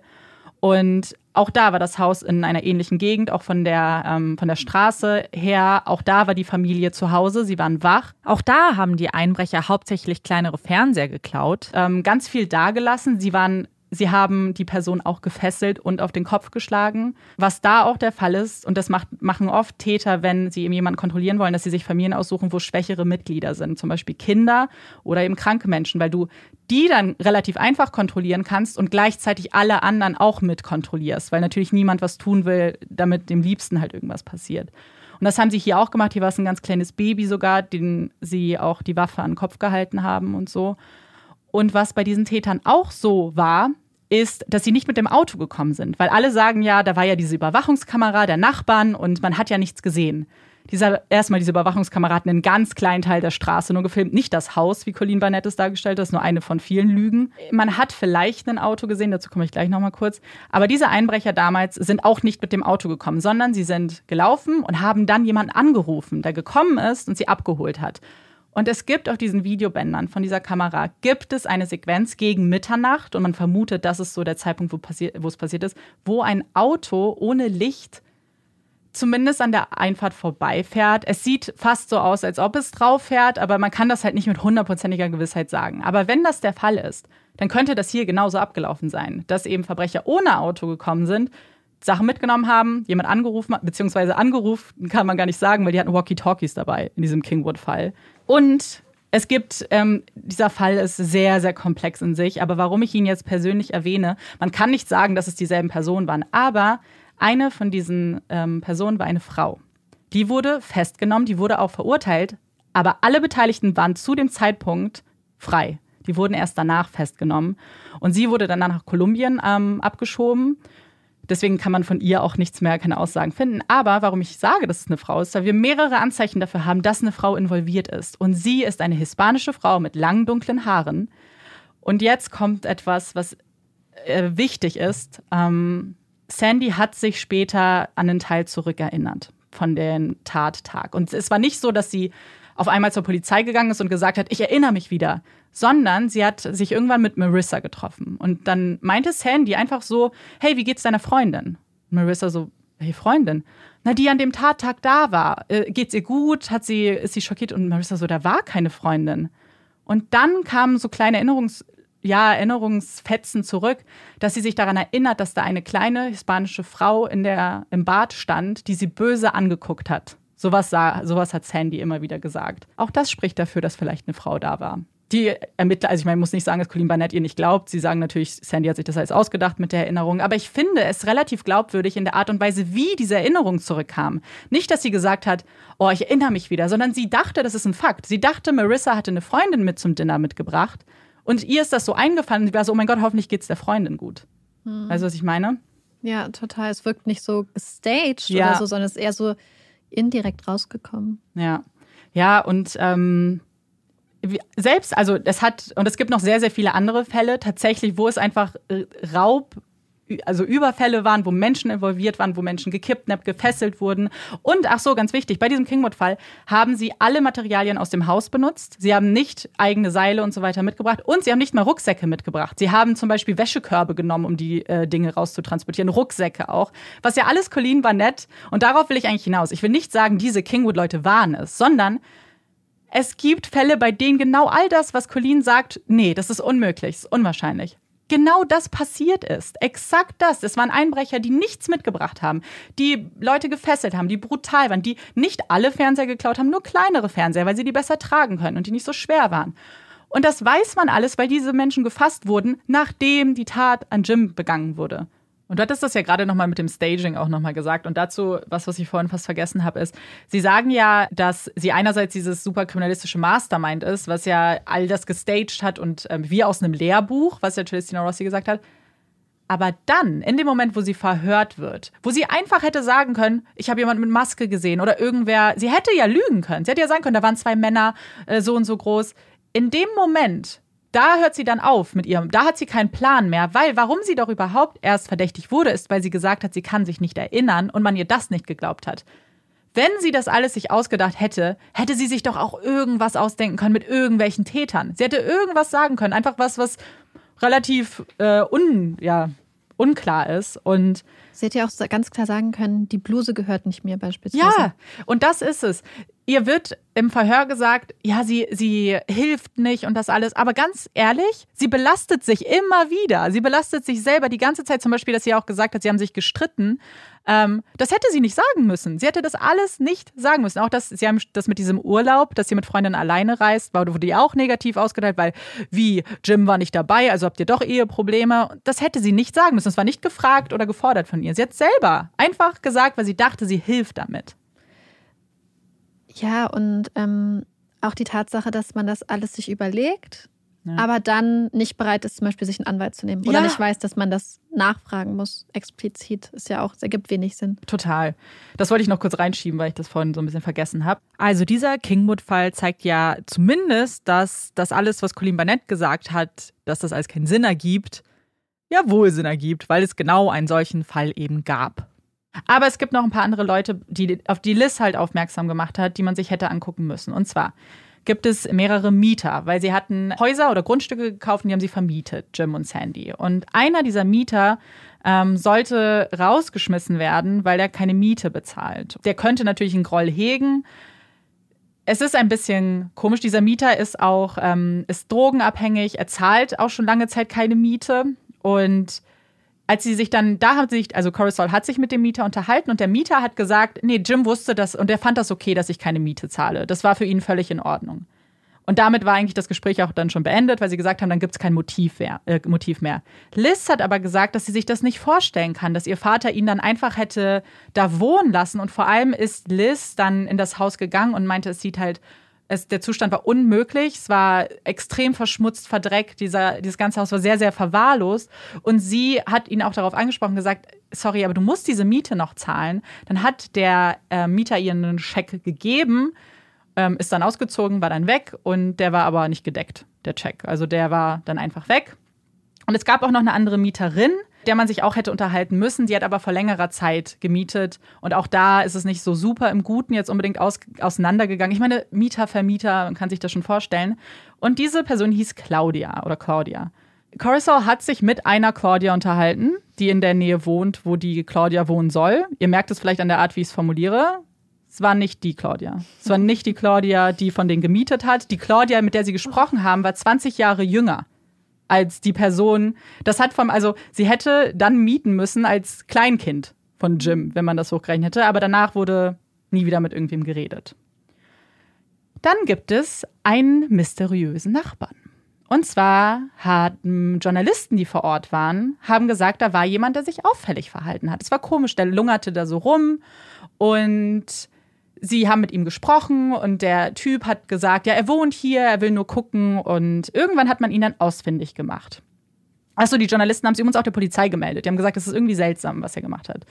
Und dieser Typ hat eine unfassbar lange Liste von Diebstählen, auch von Gewalttaten.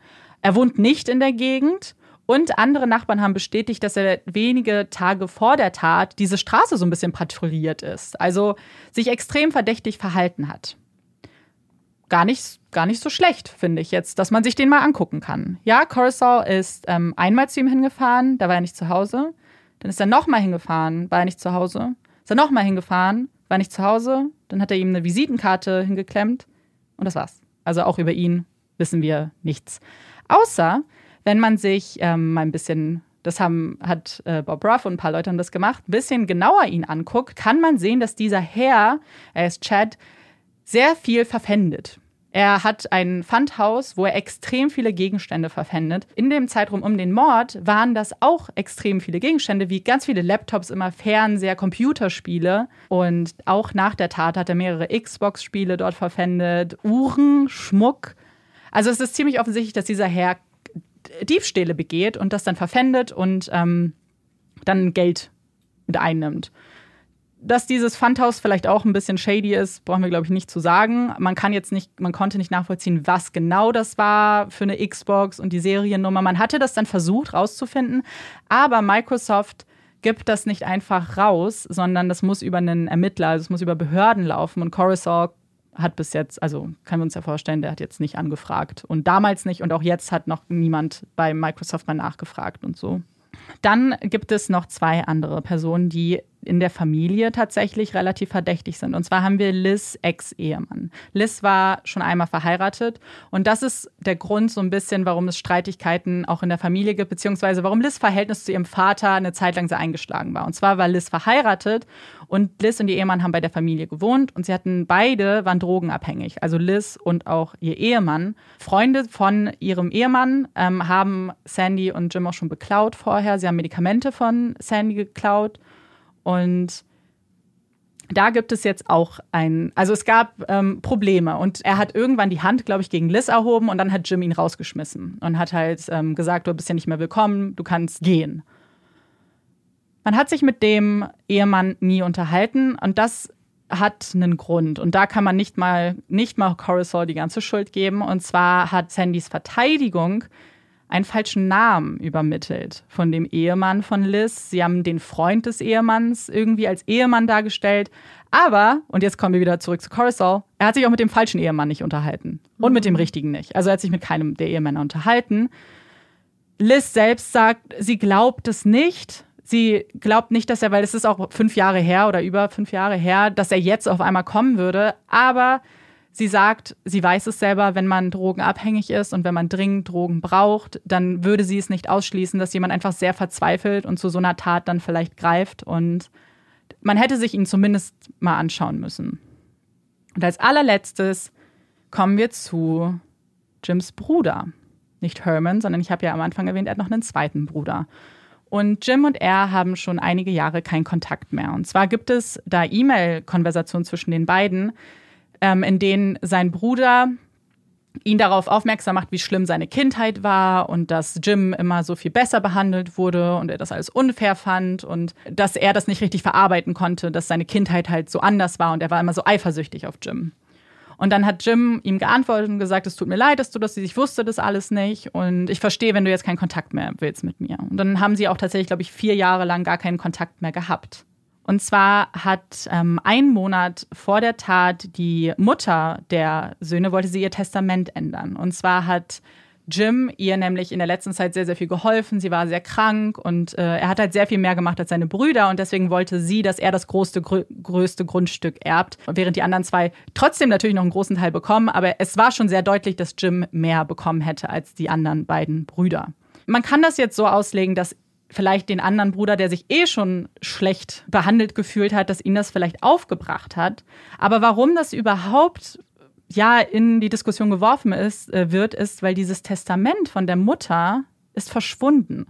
Jim hatte das Testament im Safe genauso dem, auch mit dem Testament seines Vaters. Und das, das Testament wurde gefunden, das lag dann einfach verstreut, das Testament der Mutter aber nicht mehr. Und Liz, und jetzt noch eine kleine Sache. Ähm, der Bruder hat sich halt auf der Beerdigung extrem auffällig verhalten. Er hat halt sehr, sehr viel geweint. Und also das ist erstmal normal bei einer Beerdigung, aber was Liz gesagt hat, ist, ähm, es sollte eine kurze Beerdigung werden. Keiner soll, es sollte gar keine Reden geben, es sollte wirklich eine ganz kurze Beerdigung werden. Und er ist dann auf, auf die Bühne gerannt, beziehungsweise zum Mikro und hat sich und hat hysterisch geweint und sich die ganze Zeit entschuldigt. Er hat immer wieder sich bei Jim entschuldigt und, ähm, und er hat gesagt, er hat sich dafür entschuldigt, dass er eifersüchtig war und Jim war immer besser als er. Und dann hat er das beendet mit, aber wenigstens geht es ihm jetzt besser, weil jetzt ist er ja im Himmel. Und vielen ist das, fanden das einfach sehr komisch, auch sehr mhm. makaber, weil es ja gar keine Reden geben konnte. Aber auch hier. Also es, ganz, ganz ja. persönlich, nach dem, was du gesagt hast, selbst wenn es da Streitigkeiten unter mhm. Geschwistern gibt, die gibt es immer. Und ich kann mir nicht vorstellen, was das mit einem Menschen macht, wenn man sich mit seinem Bruder, den man wahrscheinlich trotzdem irgendwie liebt, verstreitet und dann wird dieser Bruder brutal zu Tode gefoltert. Ja. Ich, ich, ich, und gerade wenn du vielleicht ein impulsiver Mensch bist und sowieso dich vielleicht nicht so unter Kontrolle hast und vielleicht ähm, welchen Schmerz muss das in dir auslösen? Und ich kann verstehen, diese, diese ah, nicht Katharsis, ja. aber diesen Wunsch, öffentlich Abbitte zu leisten für die Streitereien. Das, ich kann mir, glaube ich, wenig Sachen vorstellen, die schlimmer sein müssen, als sich mit einem geliebten Menschen im Clinch zu legen, bevor die Person geht. Mhm. Und ich glaube, dass man sich dann auch dieses, ja, er ist ja jetzt zum Himmel, vielleicht ist das was, was er sich selbst sagen musste. Ja. Und das glaube ich auch. Ich, vielleicht auch jetzt, weil das ist ja mein, mein letzte alternative Möglichkeit. All diese Personen es gibt keine Beweise, die sie an den Tatort bringen. Es gibt nichts, was sie dahin bringt. Deswegen sind es alles nur Optionen. Und warum ich das überhaupt erwähne, ist nur, weil was ist bei einem Indizienprozess so wichtig?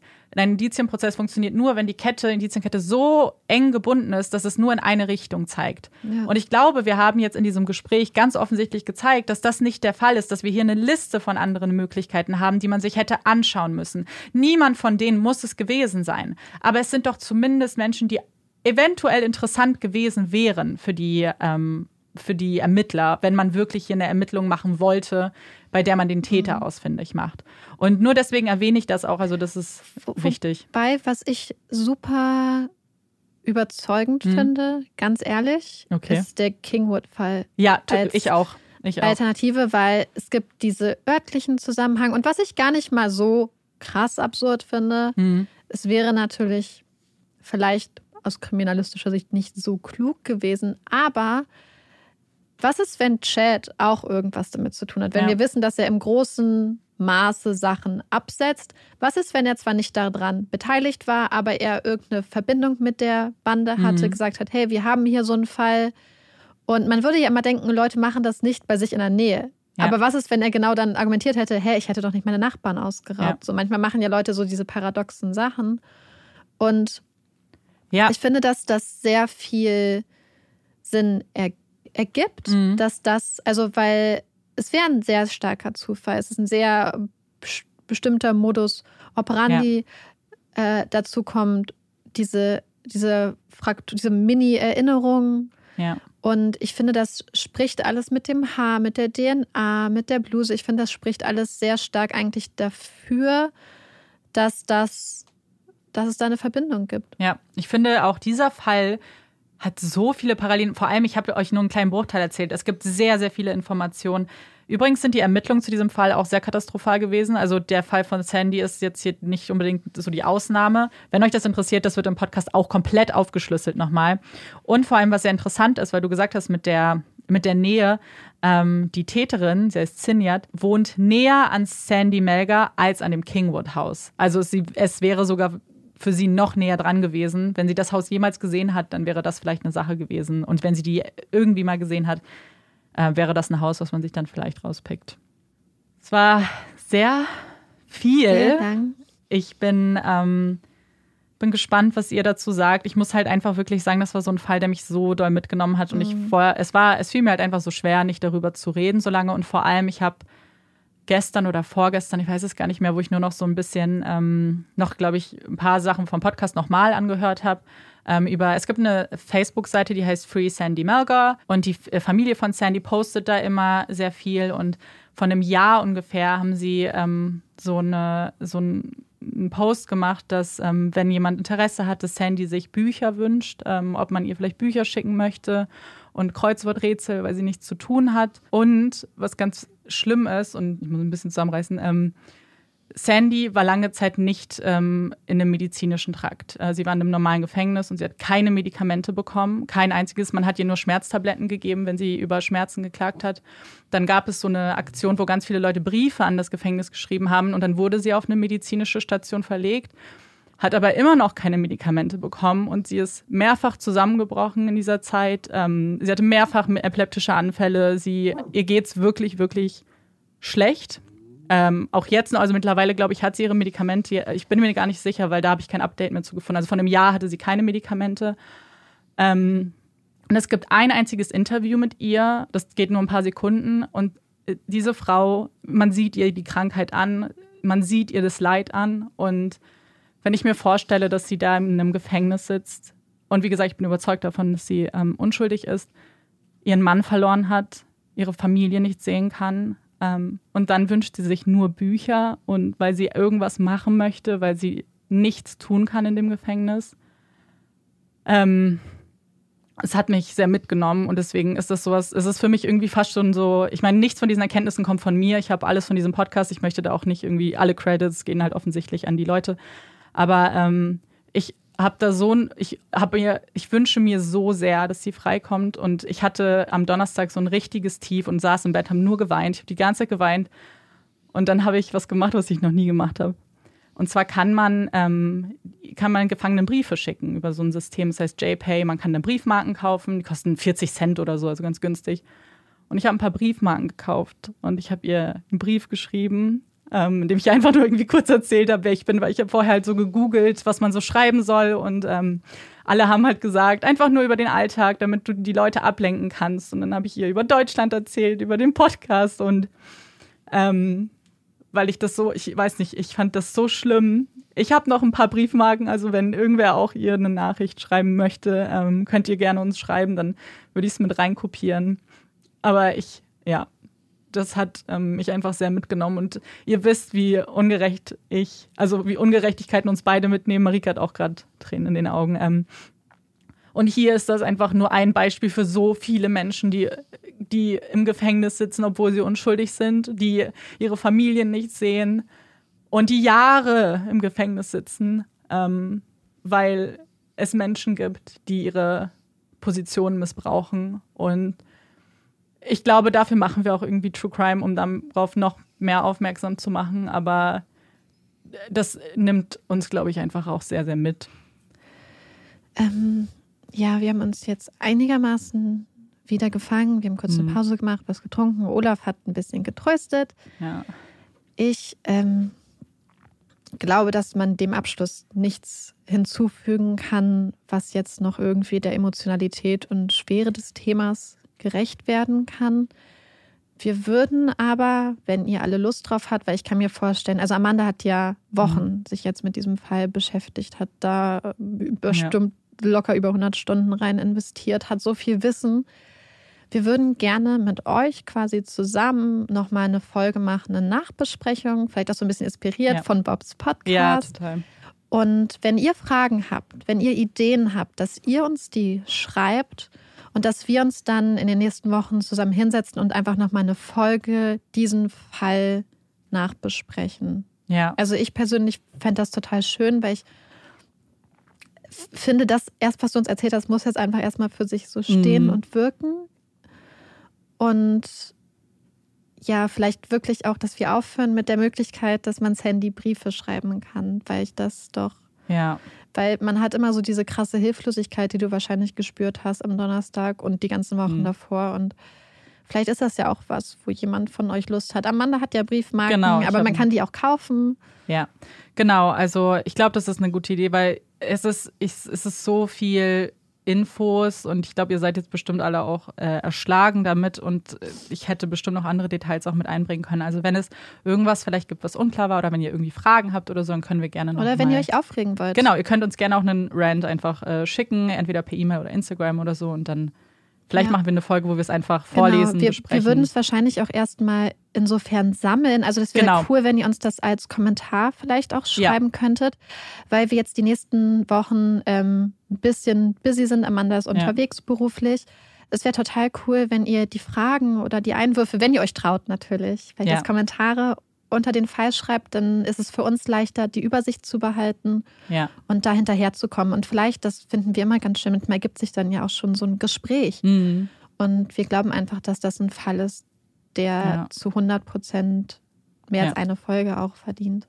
Ja, genau. Und für alle, die natürlich auch den Podcast hören wollen, ich kann euch das wirklich nur ins Herz legen. Also es ist natürlich ein englischer Podcast, aber er ist so gut und ich muss auch sagen, ich ähm, freue mich jetzt auch dann die anderen Staffeln zu hören ähm, und vielleicht selber, weil sie haben auch eine sehr aktive Community, die auch auf Facebook immer die Fragen, also deren Nachbesprechung ist nämlich genau das. Sie sammeln dann Fragen von der Community und beantworten die und diskutieren noch das. Und ich freue mich dann auch selber tatsächlich ein bisschen zu gucken und vielleicht bei den neueren Fällen ähm, dann auch so mit zu diskutieren. Ähm, und deswegen kann ich euch den nur ans Herz legen. Ihr findet via alles, was wir besprochen haben, in der Folgenbeschreibung. Und ja, wenn ihr vielleicht wollt, dass ich einen Brief noch ans Handy schreibe mit ein paar Sachen, ähm, dann könnt ihr natürlich gerne auch was zuschicken. Also, wir werden die Folge damit auch beenden. Es gibt jetzt keine Puppy Break. Ich denke, ihr kennt uns alle, ihr versteht es und findet das bestimmt mhm. genauso passend wie wir. Es ist einfach keine Folge für eine Puppy Break. Ähm, wir würden uns viel eher freuen, wenn das jetzt wirklich auch nicht ein Abschluss ist, sondern auch ein Beginn für ein mhm. Gespräch und für, für viel mehr Interesse noch an dem Fall. Genau. Und wir freuen uns auf eure Nachrichten. Und in der nächsten Folge gibt es dann wieder Puppy Break, Empfehlungen und so weiter. Alles, wie, es ihr, wie ihr es gewohnt seid. Ich hoffe, dass das mit dem Format auch okay, weil ihr kennt uns ja eigentlich mehr als geskriptet. Und Marike hat aber ja schon einen Fall gemacht, wo wir freier gesprochen haben. Ich denke, bei manchen Fällen bietet sich das einfach an. Und wir freuen uns auf jeden Fall sehr auf das Feedback und auf eure Meinung und eure Einschätzung. Und hoffen, euch hat die Folge trotzdem gefallen. Und ihr hört uns auch beim nächsten Mal wieder zu. Ich bin Amanda. Ich bin Marike. Und das ist Puppies in Crime. Tschüss.